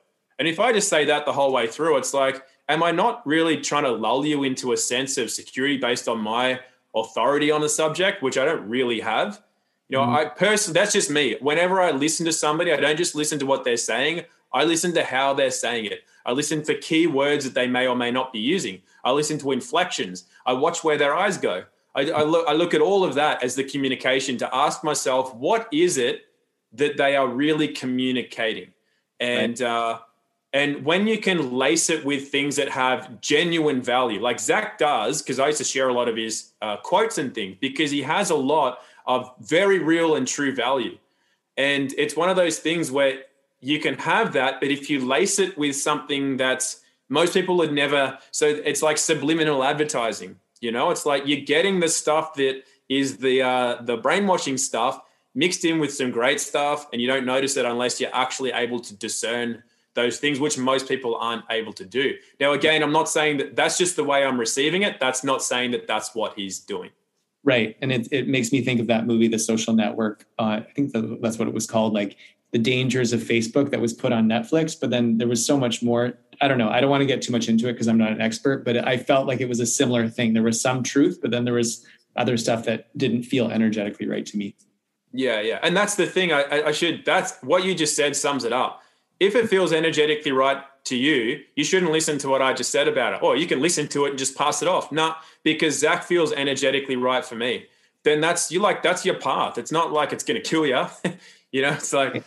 Well, it's it's funny because you've just verbalized what my heart was feeling about when I was watching that three hour talk. Um, and I guess part of me wanted you to say, oh, yeah, no, what he's saying is like totally right, because it's so easy to just send that to somebody in my family or somebody who really believes in viruses and they go, oh, okay. And it's like almost like a bridge. Whereas if I just say germ theory is a fraud, people freak the hell out at me. So, yeah. but it's interesting. Like in my heart of hearts, I agree with everything you just said about what Zach Bush is, is promulgating. Um, okay. But so I also I, agree. I also agree with you because if it's a bridge, that serves a purpose. You know, Right. that's getting them more into the line of not thinking so much about germ theory, and then maybe through their own research or their own, you know, upgrades and downloads and things, they'll go, oh, actually, I don't really gel with what he's saying now. So they go on to something else, or they get their own answer. So I totally agree. It serves a purpose. serves a purpose. Um, and I don't know if you can tell, but I have to pee. I have to piss like a racehorse right now. When you got to go, you got to go. Yeah, when nature calls, man. Um, okay, so I had Dr. Melissa Sell on the podcast a couple weeks ago, and I really liked how she was sort of hitting home on the like make let's make ourselves strong. Like basically, let's rewild ourselves. You know, you have your good daily habits, getting up in the morning, getting your body in the sun. Um, what I found in, in in my experience is my psyche is far less scared of invisible microbes uh, when I'm robust, which means you know having good daily habits that keep me in my highest. And i can literally feel a love for all of the microbes in my system all the bacteria and the viruses and the fungi that make me up along with my significantly less number of human cells right? Because we're 10 to 1 microbe. Whereas when i remember like because my dad's a bit of a hypochondriac i remember like him telling me like don't like you know don't kiss somebody because you'll get micro like i remember just being really scared of cooties growing up. And i had this memory i was dating this girl named Courtney. and she's really, I found her really cute. And I just remember I took her swimming on a date and like, I really wanted to kiss her. So I like, we were in the pool. I kissed her. And then my dad's voice was like, you're going to get a disease. So right after I kissed her, I went under the water and I like opened up my mouth and I got the chlorinated water in my mouth because I was like, oh shit, I don't want to get her disease. Like it was so ingrained in my psyche to like be scared of these invisible things mm. that it really dampened and did a number on my enjoyment of life for a long time. Um, yeah, yeah, I was too. You know, I was uh, not not yes. I mean, just similar. You know, like if I was on a bus and someone's coughing and sneezing, like part of me would like start feeling like uh, that's that same sort of feeling where your skin gets flushed if you're really angry or really nervous or embarrassed or something like that. Like that, the feeling of like impending, like you're you're a danger to me. The things we laugh about now when people like yell at people not wearing a mask, you're gonna kill us all. you know, like I used to have that when I was younger. I would feel that they were, but exactly like you said, it was if I was tired. If I was real, feeling real strong and full of beans, I'd like, ah, cough it up, like you know, go for it. Ah. but if I was feeling a bit uh, slightly suppressed myself, I'd be angry at them for coughing or sneezing near me. Uh, and so, and you're right. It's like a lot of this stuff. It's a psych, psych it's essentially a psychological warfare because it's like you know, this stuff gets indoctrinated into us, and therefore that's our filter. Anybody on that side of the filter, they're they're a danger to us. Any side, anyone on this side of the filter, they're okay. And Yeah. same thing with like, or anyone of this color skin is okay. Anyone of that color skin is like a danger or shouldn't be around. It's like it's all over the place. Anyone of this sexual persuasion or anyone who looks like that, or it's like it, it can be a danger. Oh, germs. It's on every level. It's like from the macro to the micro, where like we've got these filters that tell us that somebody or something is going to harm us. So then that puts us right into that lowest state of being, right down in that safety security uh, part of our being that is constantly being threatened, always. So if we're always under threat, we're always basically in that sympathetic dominant state. And uh, we're not escaping that. We're in like a slave cycle, you know, our own prison cells. So, that. I listened to Oracle Girl. Everything you're, it's like you're translating everything that I'm thinking. Um, I was listening to Oracle Girl, and she said like a lot of her work is helping people rise out of the slave self. She calls it. Mhm. And then to your point about everything starts in the medical, metaphysical, and then goes into the physical. It's like I think I I heard Marianne Williamson say once with the swine flu. It's like, well, if you're projecting that much hate into a certain community, of course a flu is going to come out of it. It's like, for example, all the gay dudes in the 80s who perished. Well, if you vilify and scapegoat a group of humans to that degree, like, you know, I've spoken with men who identify as gay who are now in their 60s. They said it was hell. Like, literally, their family would kick them out. And then they would basically just become drug addicts and get fisted every night. Like, it just sounded horrible. Yeah. You know, and, and with my past, I've had a taste of that. I know what it's like to hold hands with a dude and then have a guy with a switchblade chase you up the street while calling you a fag. Like it's not fun. It's it's scary and it does put you in that sympathetic state. So not just in the sympathetic state, but in that sort of projecting, like when a large group of people project and vilify and scapegoat onto a smaller group, of course they're going to get diseased. I mm-hmm. remember my friend Danielle Laporte was, she had her son do this experiment where they had like two apples in jars. And she said, okay, every time you go, and they put like love on one, they labeled one love, and one was like, you're disgusting or something. Yeah. And she said, every time you walk by the apple that says love on it, be like, oh, I love you, and like send it love. Every time you walk by the apple that says like you're fucking gross, be like, oh, you're the most disgusting thing I've ever seen. Ugh. Literally, the apple that they were sending the love to survived a lot longer and before it started to go moldy. Mhm. So I mean, like the power of our thoughts and everything does start in the non-physical.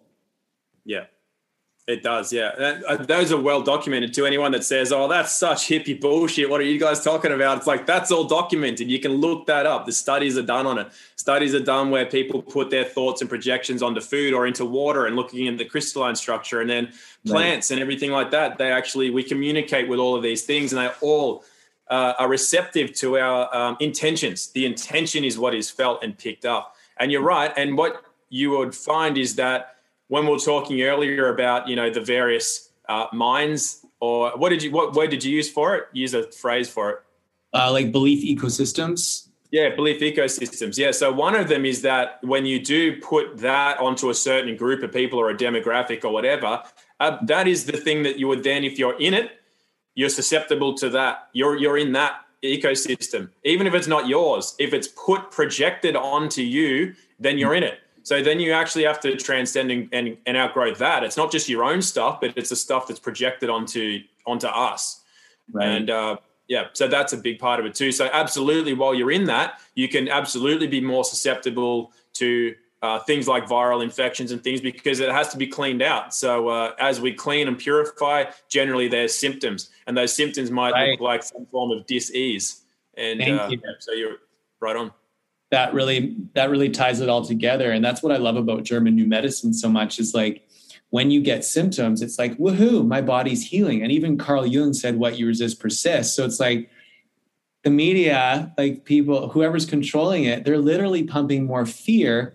They're pushing against viruses. They're pushing against and they're saying that a detox experience is bad. So people are going to get more of it. It's like so it's it's rigged it's engineered to keep people sick sad and depressed isn't it Yeah, yeah, and that hi- that kind of belief ecosystem or a hierarchy of beliefs or whatever you want to call it. Imagine if everybody grew up knowing that God loves them, is not there to punish you, and is not spiteful. Nature is not out to kill you.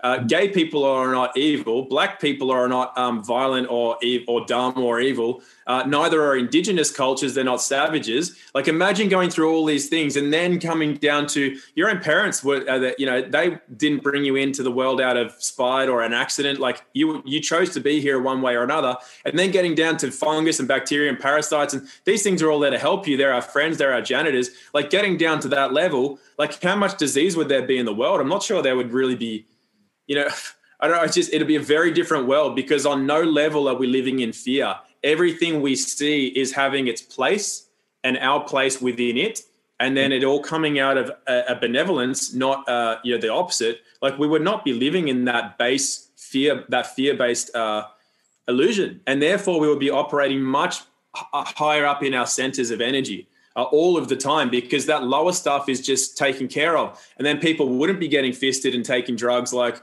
on benders for a week straight. It's like that just wouldn't happen. It would not be a part of our psyche or our consciousness, and it would not therefore uh, result in the physical acts of doing that because it's not in it's not in the ether anymore. We've Right. transcended that. So uh, yeah, imagine that. imagine that yeah health is truly wealth and you are what you eat what you drink and what you think. And and you know having parents who are medical people and we never ate organic. We we had birthdays at mcdonald's and god bless my parents. It's not their fault. That was the belief ecosystem. That was the belief ecosystem that drugs injections um, are the saviors and that food means nothing. I remember when I was anxious and depressed, uh, my dad said, Well, just have some more coffee. He's like, That works for me. Like, if you're low energy, just drink more coffee. Yeah. And so I tried that. Well, that did not help my anxiety, let me tell you. Um, so, you know, it's just like this, um, this um, false um, belief that what we put into our bodies doesn't matter. And that's what we're seeing with this vaccination, the Krispy Kreme deal. You know, that's where most people are at. They're like, that doesn't, you know, eating a getting a free donut every single day that's filled with glyphosate and processed crap and God knows what else, that's fine. That's not going to affect my health at all. And then it ties back into what we were talking about sexuality and feeling erotic and juicy. When you start to feel erotic and juicy, you don't want the fucking donut because you already feel like a fucking donut. You feel like an organic blueberry, you know, donut with like really good, you know, coconut sugar glaze on there. Like you, you are the donut. You are the drugs. You know, you are the the stiff drink of whiskey. You become the drugs that you need because your body's a veritable chemical factory of dopamine and serotonin and DMT. Yeah. Like I love how in Kundalini yoga and breath work and, and Wim Hof, it's like you're literally you know, for example, you're doing a spinal flex and you're literally like, I always just focus, I focus downwards and inwards. And then I inhale, squeeze the rectum, sex organ, navel. So you're literally taking all that blood that was being nourished by your gonads and then you're breathing and pumping it up into your body. So you're like masculinizing yourself with your own, you know, testosterone. And then you're bringing it up through the nadis, the energy channels from the prostate gland, which is the south pole to the pineal. So you're literally making love to yourself because Mantak Chia says the pineal in males is the vagina. So you're like making love to the vagina in your head. yeah.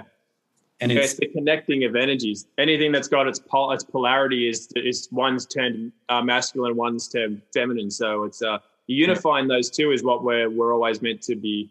Well, that's kind of like what as you grow out of the um, the primal state of just constant fixation and um, you know like uh, desires and um, just the needing to be entertained i guess all of the time. When you grow out of that you're really trying to get more into yourself and it's always about unifying those two energies. The more balanced you can get between those the the, the greater your personal resonance is going to be. And there's so many different cultures have their various ways of doing it. I actually like his work too. Um, that's what i started to learn about when i was first, you know, like really trying to understand my own sexuality because it was, you know, as most men when you're young, it's like such a strong energy. It like consumes mm. everything. And and some people don't, they don't temper it. They just like it's always ex, it's an expulsion sort of thing. But mm. after a while, you just go, well, what if there's more to it? Like because you hear of certain things, you hear of Taoists or you hear of like monks or whatever, and you just go, "What are they doing?" Like, yeah. I, I, keep hearing all this stuff about like they're not masturbating or they're not they're retaining stuff or they're doing what? Like they're microcosmic what? Orbiting who? And it's like you just go, okay. So then, if that takes your interest, and that's where I started to learn about his work, and um, it's really fascinating. And it, but it, what's also fascinating about it is that when you find out about other cultures and other um, sort of you know people that explore this it ties in very, very well with it all. So you just go, okay, there's like a universal truth that's in all of these different ways of uh, of harmonizing the individual through the sexual energies, and it's very, very powerful. Super powerful, and and it's almost like breaking the addiction to ejaculation. Um, mm. It takes a bit of willpower, but then when it becomes a lifestyle, like I usually allow myself to ejaculate once or twice a month and that seems to work for me. The longest I've gone is like 78 days, and that was a, I didn't know sexual kung fu back then, so I was like, oh, very sort of on edge. Yeah. But as long as you have like a practice where you're cycling the energy, your your whole body, in the words of David Deida, who wrote Way of the Superior Man, your whole body becomes like a a big genital mm-hmm. you know and then you see a beautiful human walking across the street and it's not like this lustful thing it's like an appreciation thing. You're like then you can literally just subtly breathe in that appreciation and then send it back. It's like gratitude. Gratitude is the highest form of yoga they say and mm-hmm. it's less you use the word compulsion it's less of a compulsion and it just feels more like uh, grounded and um, life life giving i would say. Yeah yeah yeah, it's a big part of health. It's it's weird too because it's like an elephant in the room. It's like why I I don't like when people call themselves a holistic whatever and they're dealing with somebody's health, but they don't go into their sex their sexuality at all. And it's like that's if you're ignoring that, you, you're ignoring a big part of why they might be sick or uh, diseased or injured or something in the first place. So you've really got to handle that. And it, even to the point where if you just broach the subject and they've got a real resistance to talking about it, that tells you a lot as well. You don't Yeah. have to probe. No, no. You need to tell me about your, your childhood or what you know your uh, or your sex life now or whatever. Or you don't have to because the resistance to it, like I said, that speaks volumes. So while Mm. you're working with them, you know that that's an area. So you want to work on like various forms of creativity without correlating it straight away to sex energy or anything like that, or sexuality or sensuality or anything like that. Um, and for too many people, it's like I'm only focusing on this. Mm. And it's like, why would you ignore that when it's the greatest part of what created us in the first place and it's what carries us through? So you've really Mm. got to look at it. I, I think for anybody listening that's interested in their health, if you're not yet, um, you know, going down that route that you've been on, Will, it's like you've, it's something that's really important. I'm not going to say you have to do it. I'm just going to say it is an important aspect of health. Totally. I 100% agree. And I found even a good starting point is just to like encourage people to just get na- get naked by yourself and do some like stretching and, and, Yeah. and even some work, you know, just like be, be naked more often. Um, that's really helped me deal with my anxiety and with, with my body dysmorphia. Um, you know, and just, I continually go to the naked beach, you know, as much as I can. And I get naked with my buddies in nature several times a week now and do cold plunging and Mhm. Now i can act then it feels like a form of strength training because then you you're wearing clothes and you still feel that extra boost of like self-love and groundedness in your physical apparatus that was not there before um, Yeah, I do totally agree with that. That's good advice because you look at again indigenous cultures. Most of them are naked most of the time. They don't have oh she's fat, so we're not going to have sex with her and she'll never have kids. Like there's none of that. There's no oh the guy oh look at his dick or whatever. There's none of that. It's like there's uh yeah there's no body dysmorphia in those kinds of cultures and it's you know I actually tell people this part of you know I've gone several stints being homeless, some non-voluntary, some voluntary. The last few voluntary ones were, um, you know, living in tents and stuff, like in prominent places where you're not supposed to be, just to prove council can't move you on and all that sort of stuff. And um, oh, well, that's part of it. You know, partly because I want to go through that journey as well of being homeless for you know six months, eight months, twelve months at a time.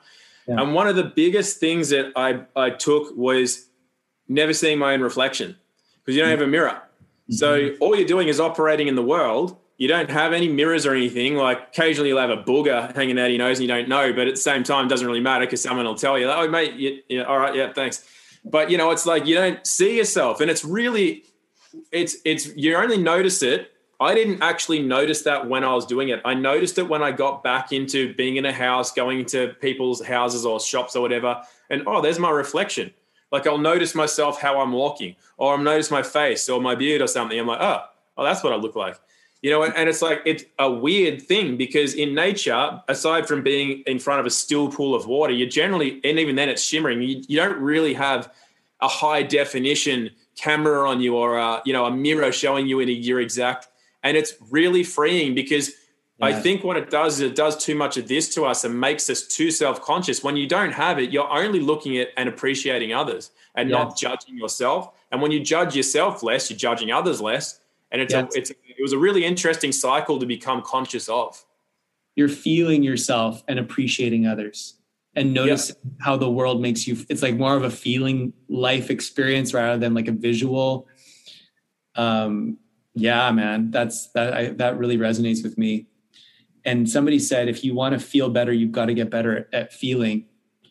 And that's where i found breath work to be really powerful. Just lying on the ground there's a teacher named robin clements and he's got a lot of free stuff on soundcloud. And literally you're just like inhaling deeply from your abdomen like and then passive exhale. So you're just lying on the ground just like active inhale passive exhale and like sometimes i'll start to scream and i've got neighbors so i scream into my hand or a towel uh, or i'll start to cry. I went to a breathwork thing a couple weeks ago. Literally my mother's mother so my grandmother dj came into my body. The young version of her came in for healing. Like it felt so real. And then like the hand the people facilitating came over and like i was pushing on their hands. And it was really powerful to just come out of the conscious mind and come into the subconscious come into the body heal what needs to be healed clear the energy channels and you just feel so much better uh yeah and, and you don't need any mirror it's all a feeling a feeling experience if you want to feel better you got to get better at feeling feel feel the shadow sides you know Definitely. and you're all you're almost never going to feel unless it's a judging. You're you're only if you're looking at a reflection of yourself or a photo. I don't think you're feeling. You're only judging, really. And so Yeah. it's almost the complete opposite of everything you just spoke about. Totally. There's a woman on Instagram who I started following. Her name's Sister Shanti, and she offered a, a shadow and a mirror work course. So I took the courses, and that was interesting. Like to just be naked. I just, I do sometimes make it part of my practice to do my sexual kung fu naked in a full length mirror. And I'm like, wow, like there's still a lot of like judgment about my physical apparatus going on here. Hmm. But again, it's just like the practice of being naked. I keep showing up over and over again. It's like, oh, and then that judgment starts to melt away. So I can see the benefit if there's an intentional going to the mirror to, you know, practice just being with what is. I could see there being a, benefit in that in terms of self-esteem.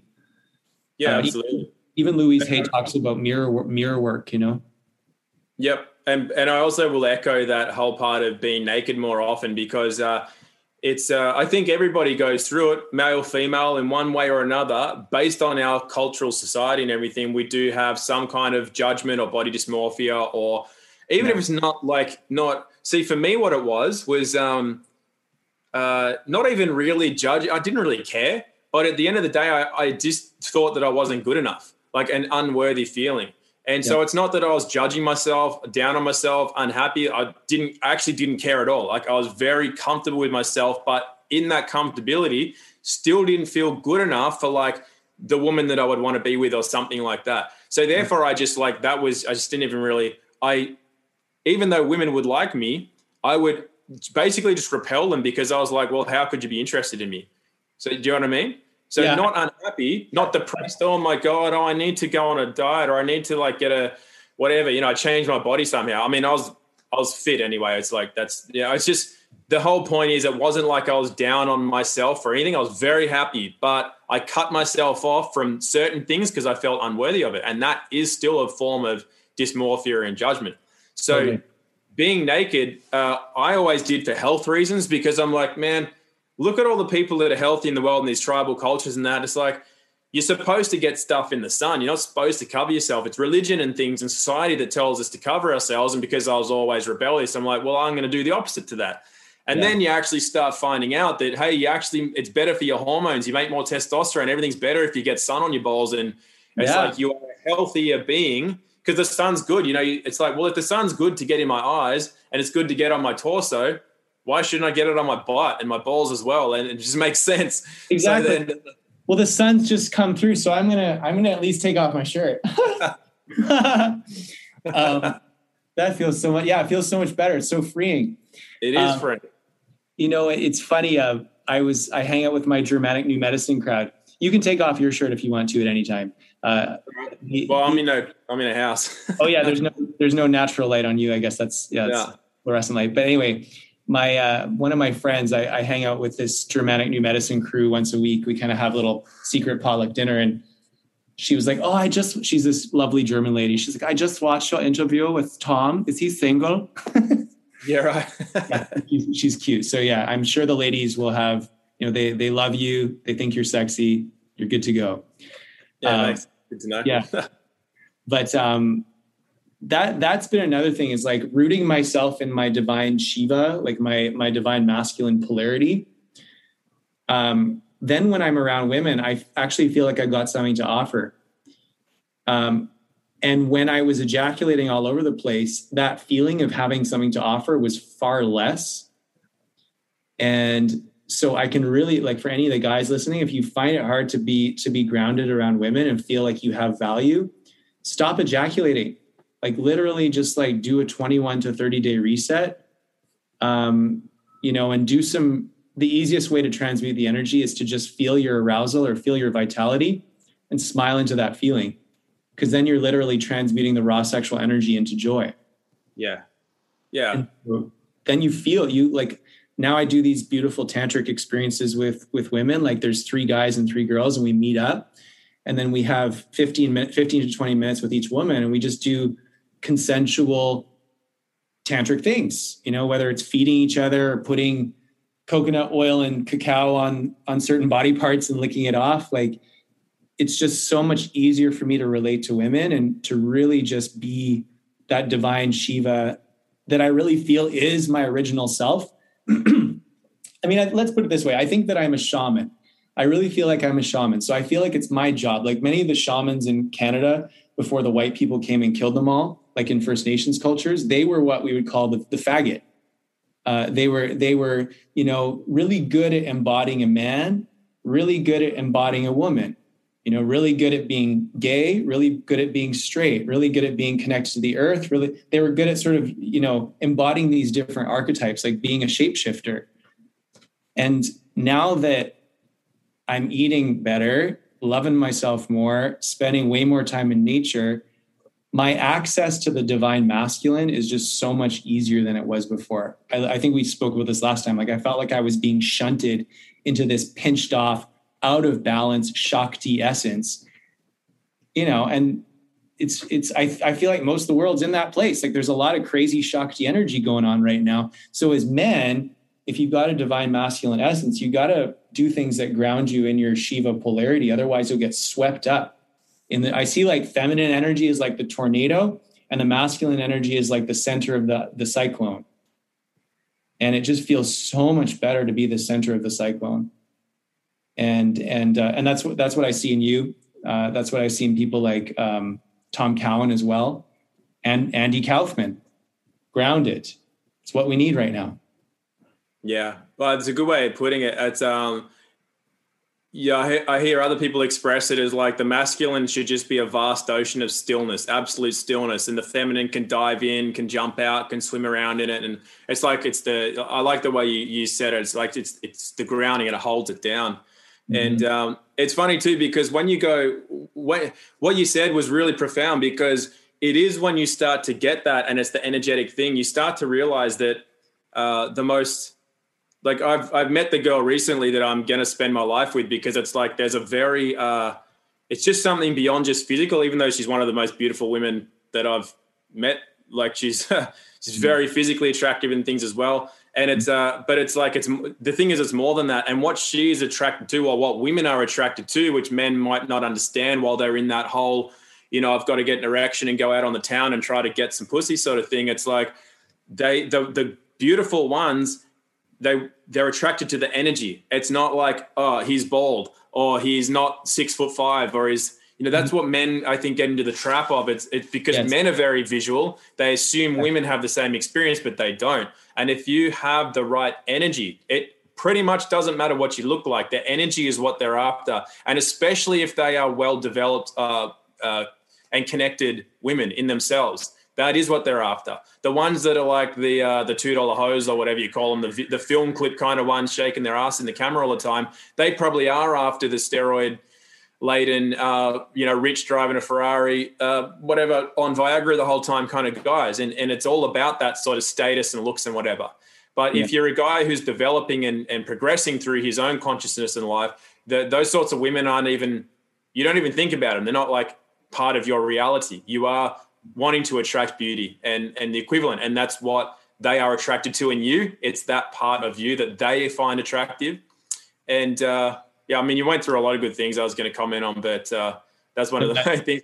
that's great. I mean that for me it just feels like i mean there was a lot of talking kundalini yoga about the aquarian age that we're in now which is about a sharing of knowledge and we're all gods we're all goddesses. And that's what i love about sexuality. It's not meant to be a cheap $2 hoe thing. It's meant to be like wow look at this beautiful goddess in front of me or look at this beautiful god in front of me and also feeling like the god that you are.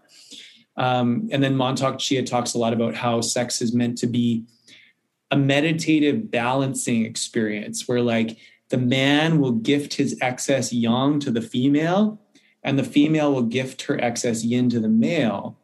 And it's a very like for the male like i'm a very like overheated person.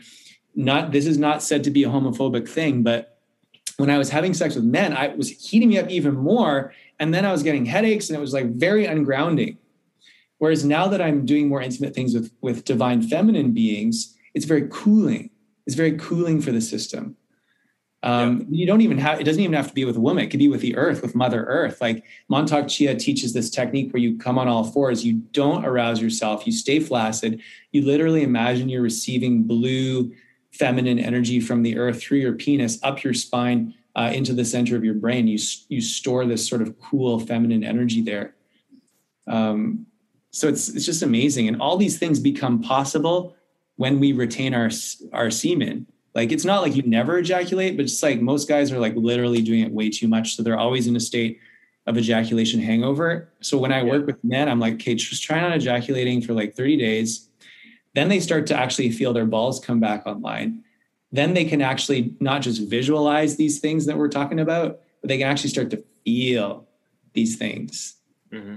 And, and, that's where I feel the power is in, in, the feeling. And I think that's what you were talking about with like getting away from the mirror and living homeless and just being in your own being and just yeah. like getting by in a feeling way is like, you know, I, I really believe that truth is felt in the body. And I think that's a really great, brave thing to do is to like live in a tent and just like be be with yourself. That's that's really epic.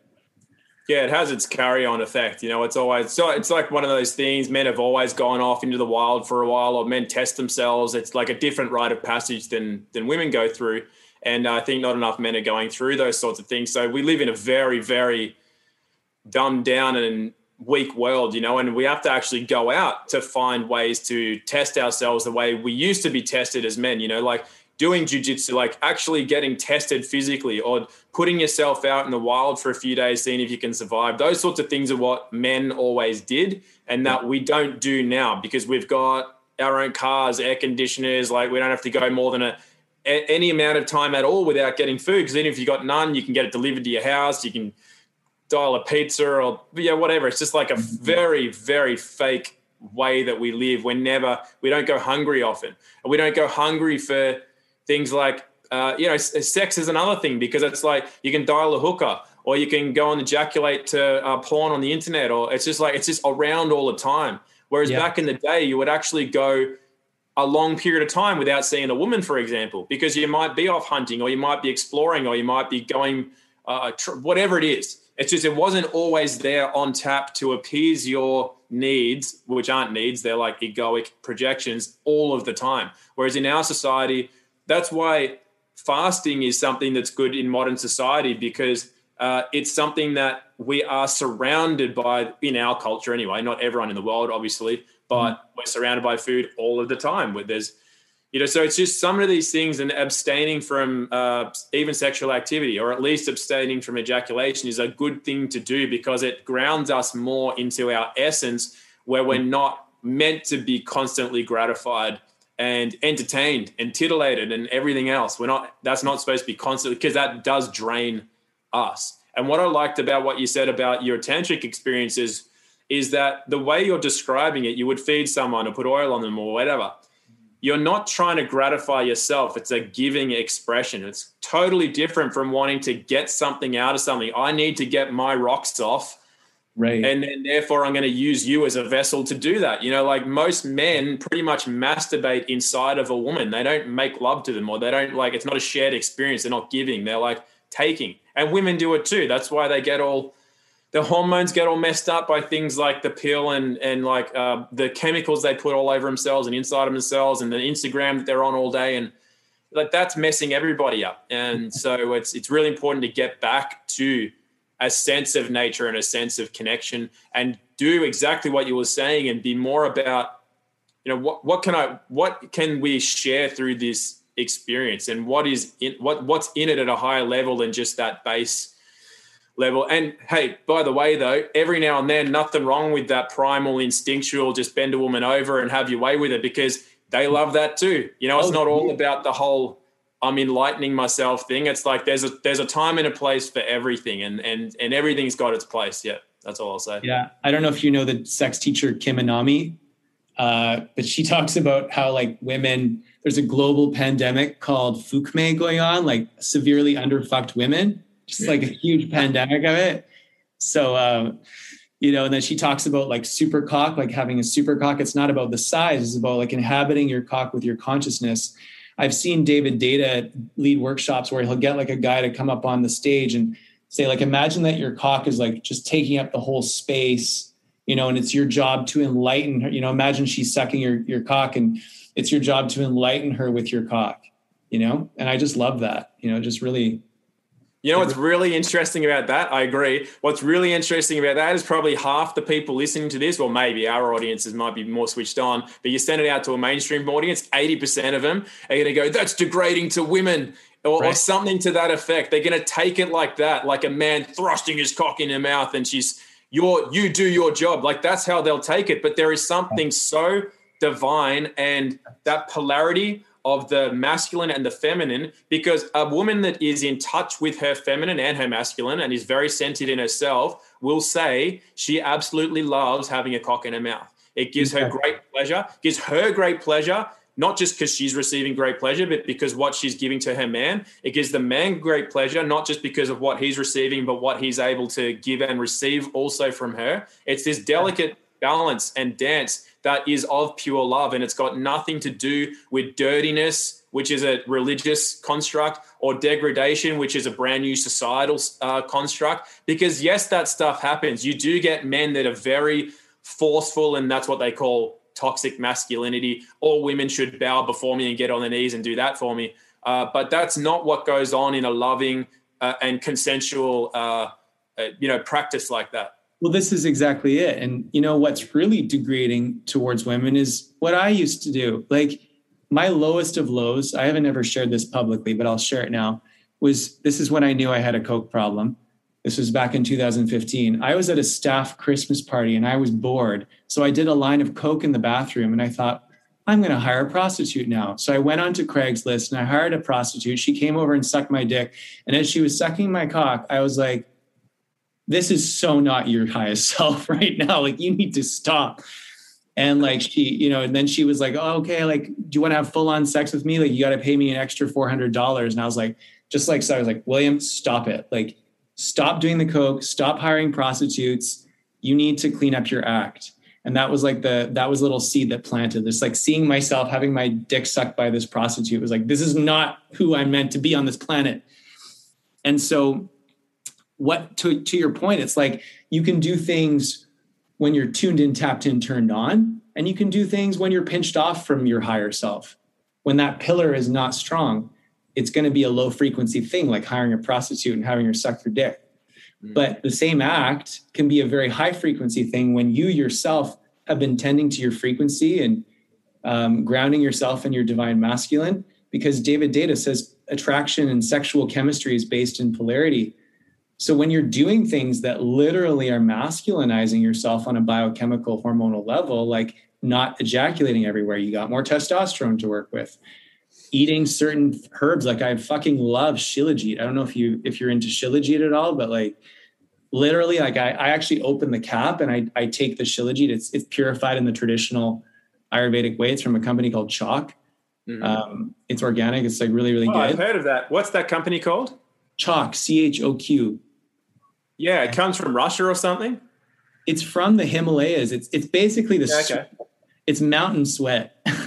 yeah, right. No, I've just I've heard of that exact one. Somebody said it because my friend was after, and they go, "Oh, you got to you got to do this Choq, And I'm like, I remember thinking it was a, a funny word. I'm like, "I'll remember that word because it's different." And then I'm like, "What was that word?" And you just said it. And I'm like, "That's the one." okay, perfect. Yeah, Choq is like the best. I take the Choq shilajit and I take the Irish moss, which is like a seaweed that's got lots of iodine minerals in it.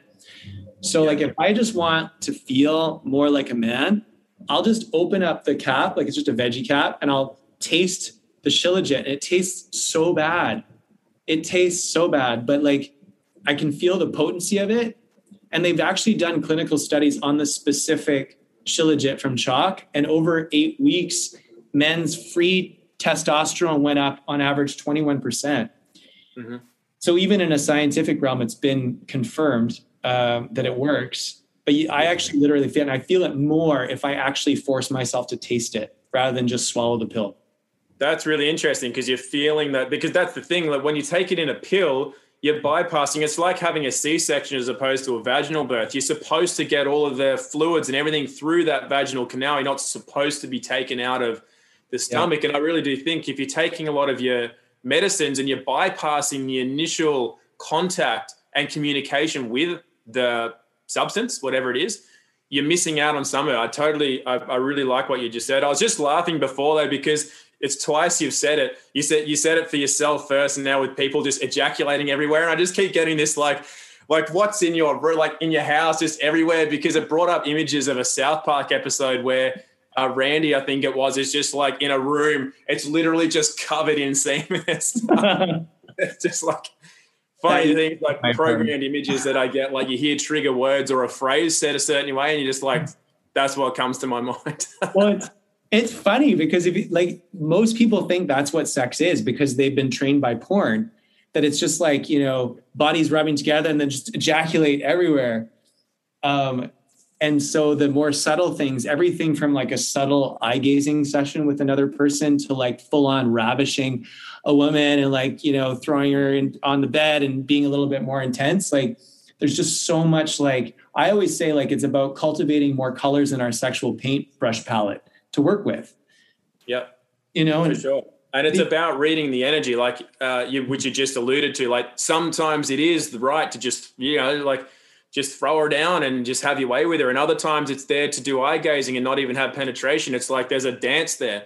And you yeah. ask most women who are, you know, in tune with themselves, their pet peeve with sex, it's just that men treat it like porn. They try to have porn sex with him and yeah. it, it satisfies them zero. It's like they get nothing out of it where they need that kind of dynamic and is it it is a dance and it's like each time it's going to be different. You don't just go through a routine of she does this and i do that and then we do this and then it's done. It's like it shouldn't be a routine uh, yeah. at all. Um, i do have a question for you though if it, it's yeah. okay not to answer it but obviously from your uh, experiences i i've always wondered because people ask me they always say um, and it comes from a prejudice. It comes from a the question usually comes from a prejudice against uh, you know gay people. And a lot of people suggest that it's a programmed thing or it's this or it's re- related to chemicals. So the question my question for you is having had the experiences mm-hmm. um, i've got my own kind of thoughts on it but with your experiences do you feel that homosexuality in men in particular is just some really are just made that way? Or do you feel as well that in modern society especially there is an element of being uh, taken out of your nature and then going into that kind of um, that nature yourself. Yeah. What's your thoughts on that? That's a really great question. And the things that i'm going to say now are going to trigger people especially people who identify as a gay man because people have literally made hate pages about me for saying these types of things but this is honestly what i feel. We are we all start as female in the womb um, and then if you've got XY chromosomes, the, there's a trigger for the balls to start to descend, the ovaries descend, and they turn into the testicles. And then the labia folds over to turn into the scrotum. And then the clitoris, through the influence of testosterone, starts to grow into the penis. So I honestly believe that there is a, just like there's a dumbing down of our psyches, there's a dumbing down of our masculinity because men who are uh, not fully developed are a lot more easy to control. We're seeing that now with all the men doing nothing, just complacent, watching Netflix, getting their Krispy Kremes, and uh, basically just allowing their balls to be shrunk back into their bodies. David Deida says attraction's based in polarity. So if you're not fully developed as a man, of course you're going to be more attracted to get it. You need that masculine polarity. If it's not in you, you're going to need it from another man or a really, really butch woman who has really a lot of masculine energy. So it's not good or bad, but I always say, let's purify ourselves. Let's get the atrazine out of our systems and just see how you feel. And then from that place, you will know who you truly are. Uh, and as I alluded to before, um, I think personally, I'm a shaman. And when the white people, when the colonial, when the colonizers came over to Canada, I studied this in in um, in university. I did. I studied. Uh, it was a minor in uh, sociology of sexuality, and they called the shamans the ber, berdache, and berdache in French means prostitute or slut. And these shamans were usually biological males who had like a a very strong divine masculine energy, but also a very strong divine feminine energy. And so they killed those ones off first. And so I believe that there's a very small percentage of the population of, of males who are meant to be, I like the word two spirit, who are who are really good at embodying a man and a woman energy in one incarnation but then I feel like a lot of the the increase in the gender dysphoria and the homosexuality that we're seeing now is being fueled by these chemicals. So, to, so to answer your question, personally, I think I'm meant to be what this culture would call bisexual. Um, but I think that like I went from being hardcore, like, oh my God, like even my voice is a lot lower now that I that I've been doing these things, uh, such as, you know, being in nature and, you know, eating really good food and not ejaculating all over the, the fucking room. Uh, so yeah, to, to answer your question, I think that very small percentage of the population throughout time and space has been a two spirit it's but now it's like everybody's fucking too like everybody's like gender dysphoric and and it's it's um that's that's sort of my my two cents on it um yeah. I even look at somebody i don't know if you're familiar with shaman durek. No. he so he's um like he's dated guys. Now he's dating the princess of norway. And you know, it's it's like before I thought I was like this raging mo, but now I would say I'm like soul, honestly, soul sexual. And my discernment for the type of partners that I'm into is drastically different because I'm taking good care of myself now. I can sense if somebody's also taking good care of themselves. Yeah. And so, like, even like smell, like I'm a big smell guy. Like if somebody doesn't smell right, I'm like, oh, like the the interesting thing is with this men's group that I'm in, there are a bunch of attractive straight men. Like there's 10 of us. I don't have a desire to like get fucked in the ass by any of them or to suck any of their dicks. But my desire of like maybe to like fall asleep, you know, in one of their laps or something, that's there. And then that makes me think about what you were talking about how men in ancient times, they weren't always around women. They were off hunting together. And I would imagine that it would have been cold in certain places and they might have like cuddled each other in a very sort of platonic comfort way. And so that compulsion to get fucked in the ass has gone way down in my psyche. Mm-hmm. And the the male male sort of bonding was what I always wanted that's that was sort of the crux of of the desire and the, i believe that desire is very pure and i i think it's actually very um like evolutionarily adaptive uh because it releases oxytocin and it bonds men together like i think of the spartans they would perform certain bonding you know yeah. rituals with each other they all had wives but they would also perform these bonding rituals so they'd be more apt to protect each other in battle mm-hmm so I I just think that it's it's been blown way out of proportion. Guys don't really. So many of them are just so toxic. They don't even know what end is up. That's sort of my. Yeah. That's my. Did, that's that was my suspicion. I just you know it's I, I, it's not something that I'm an expert in by any means. I just have, you know through dealing with people and understanding the body in certain ways and I just want, I, yeah, I'm really, thanks for sharing because it's really uh, solidified some of the theories that I had. Because, you know, growing up, I was definitely around some very, very masculine men, but it wasn't like fashionable to be gay at all. And they were very masculine. You found out that they were gay. And it's like, whoa, you just wouldn't have picked that at all. Like, don't exhibit it in any ways or, or whatever. And I just kind of feel, I was like, that just seems like God made him that way. But then people who like follow the Bible and, and are, not even just religious but spiritual see it as like an abomination and that's like you can't be that and i'm like but it doesn't it doesn't seem like that to me but the amount of people that are exhibiting either gender dysmorphia or homosexuality does seem like it's a fashionable thing or it's toxicity related but it's also a polarity and it's funny because some of the toughest warriors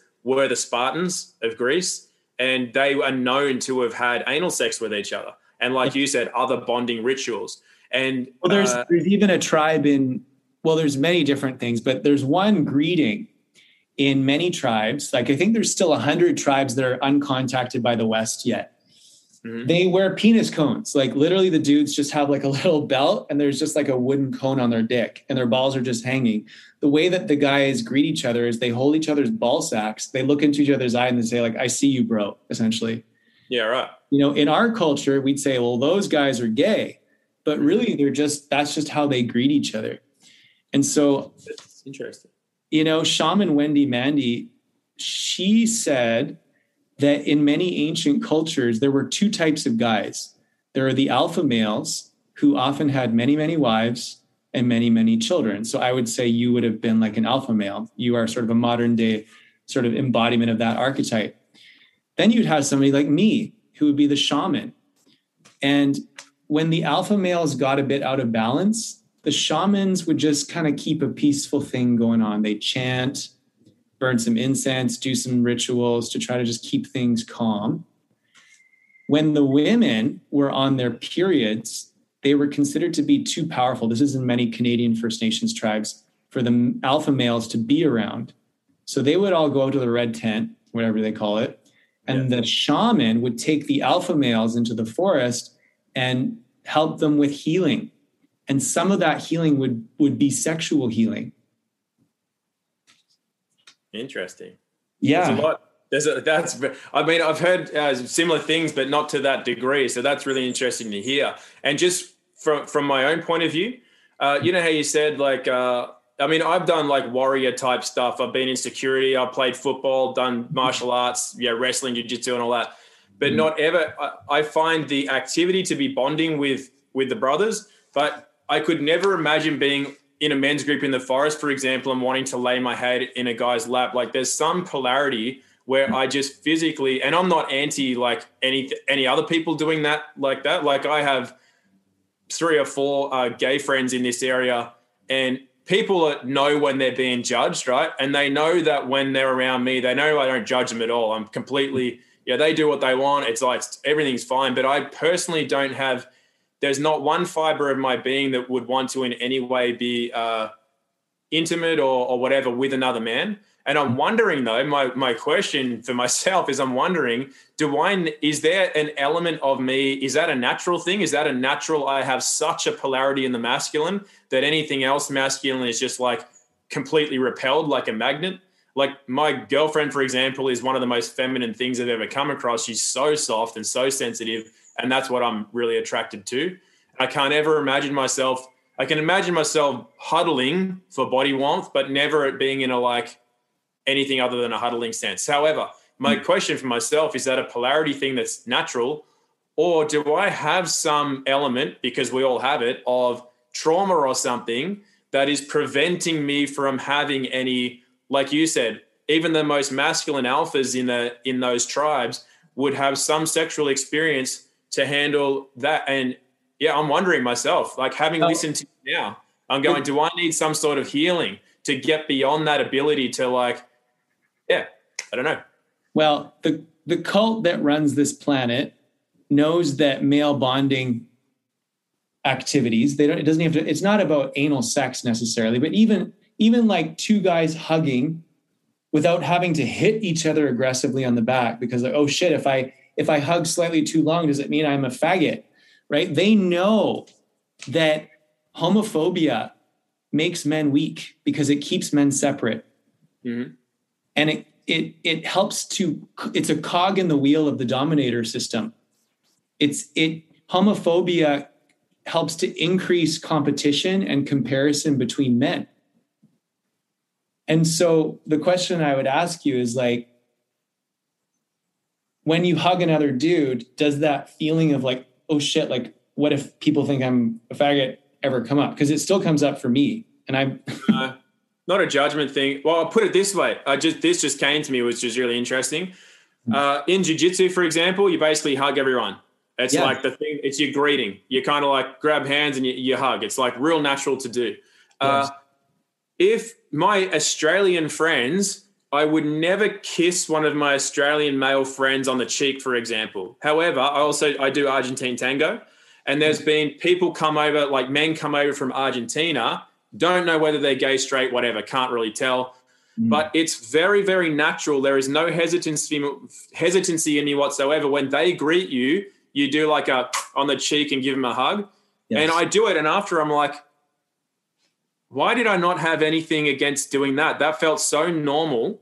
But I would never. I just, I just absolutely wouldn't do it to an Australian male friend. It's just, and I'm like, I, I, they, that was in their culture. I did it. I didn't feel anything around doing it. It didn't feel gay. It didn't feel like a polarity. It didn't feel anything. It felt like a very much a hello. It felt exactly the same as shaking a mate's hand. So yeah. that's why I wonder. I'm like, is there? Does it depend on the other? Does it depend on what energy they hold about um, the action, for example? Because yeah, if I was to I just wouldn't, even if a mate's like lost his dog or he's and he's like crying or something, I'm like, I can't really hug you, man. It's like I just I just can't. yeah. It's just who you are. It's who you are. I mean, who know who knows what it is? And I think at the end of the day, it's like just what you said, like what feels natural in the moment. What mm-hmm. like what's the energy and what's the as you said before too, intention. What's the intention? Um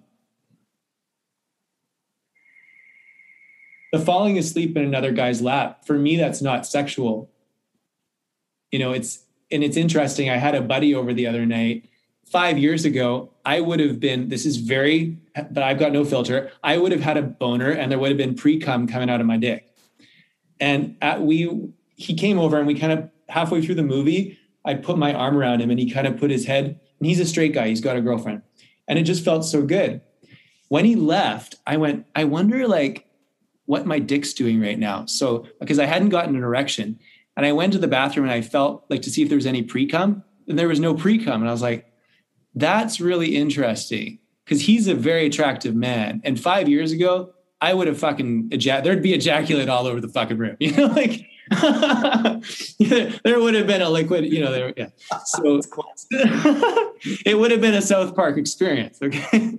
Yeah. Uh, so so that was an interesting thing. And there's nothing wrong with being aroused by another man but now that i i'm more in the masculine polarity it's just a different thing.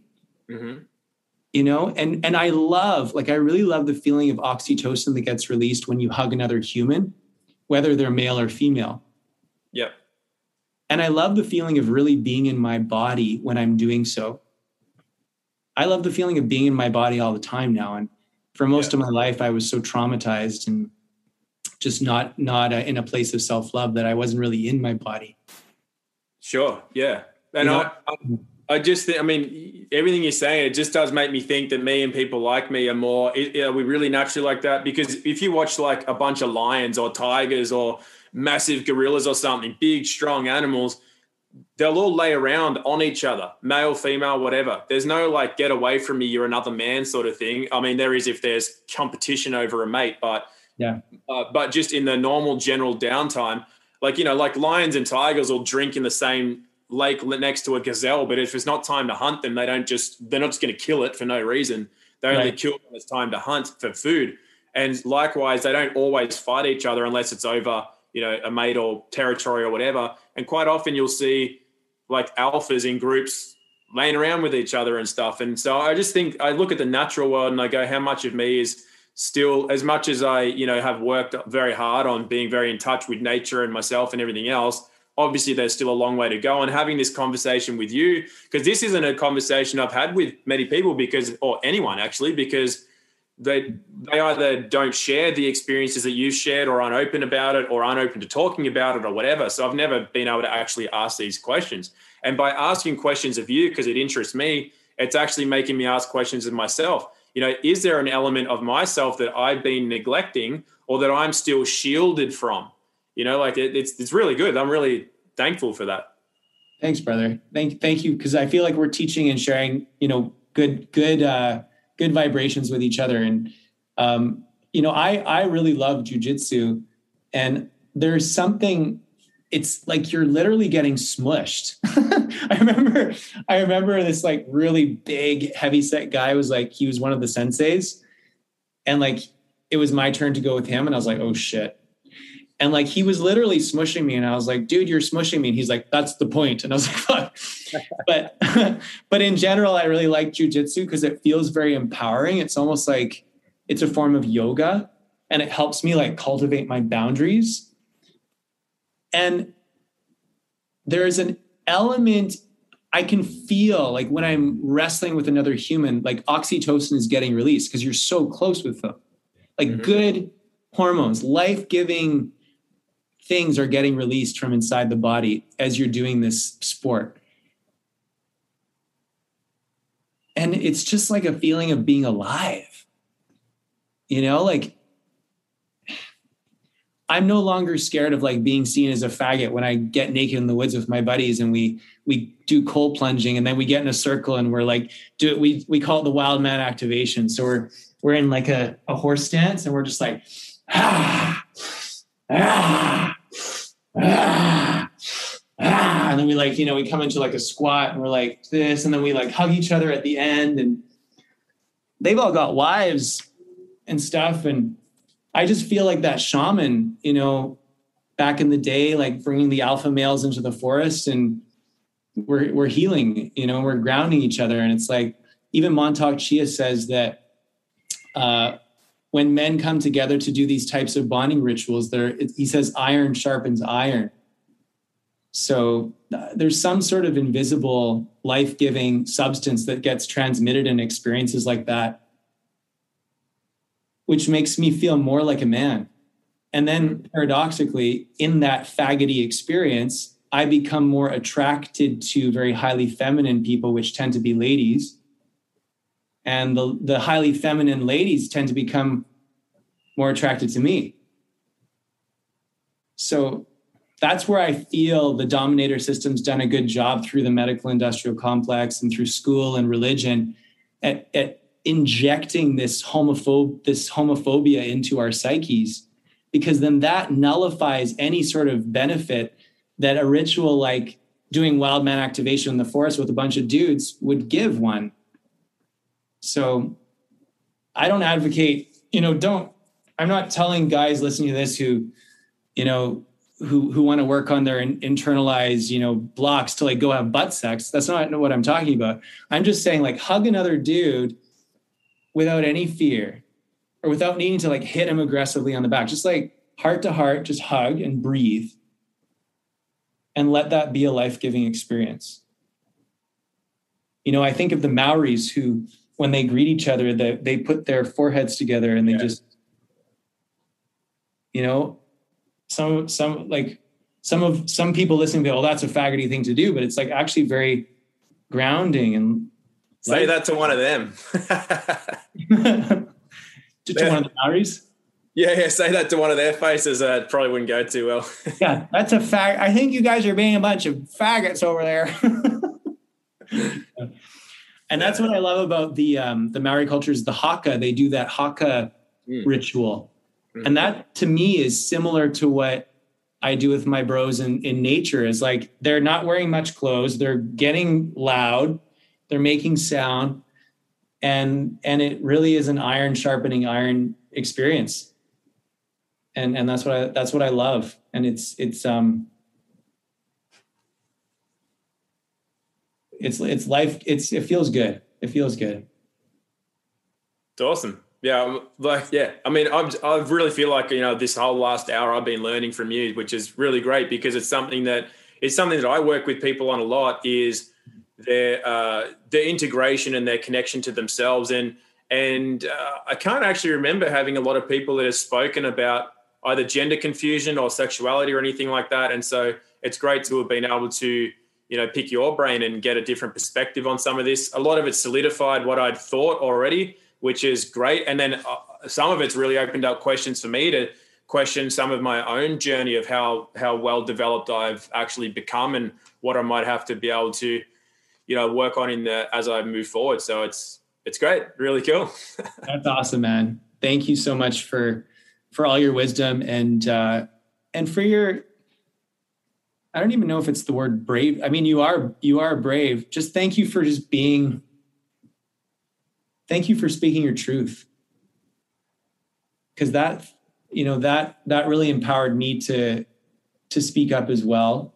Um, I was brought up to not really rock the boat, but then I realized like me just being authentically myself is going to rock the boat. Yeah.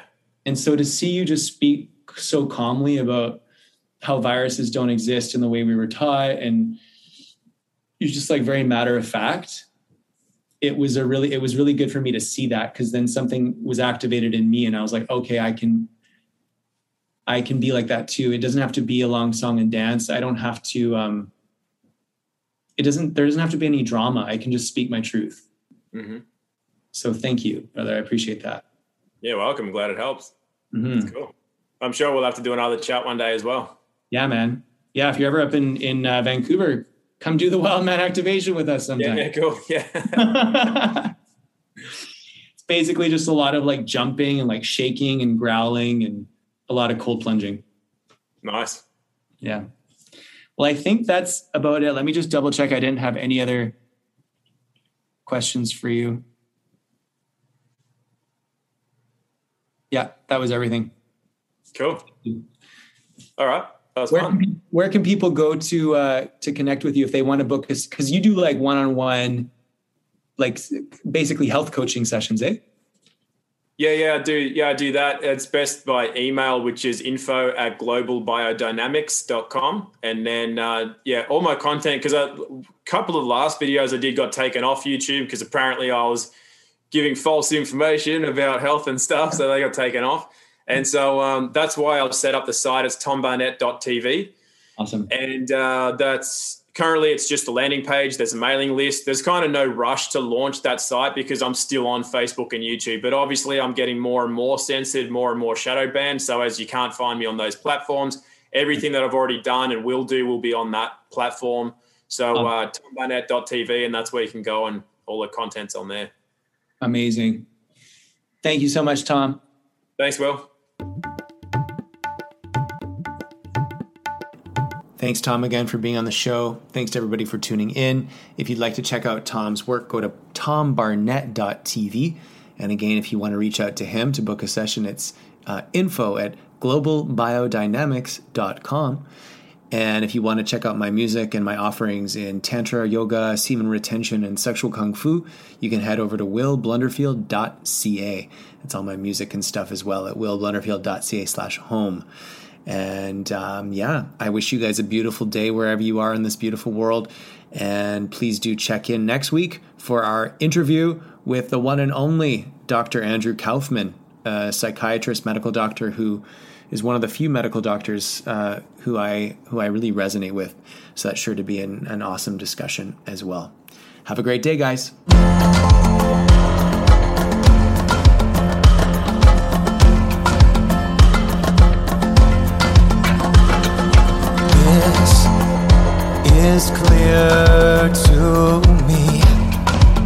You are more than what I see. When we're together, close and warm, I see more. I just want you to know that I sing my song for you. You've been called a it's all the same. Allah, Krishna, Rama,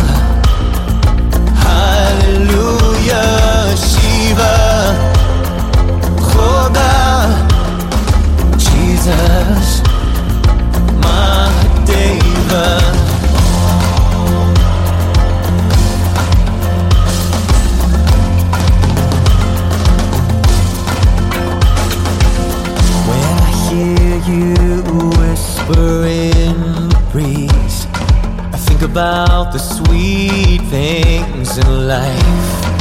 We just go too fast on this track to see what we have left behind. What we can find on this road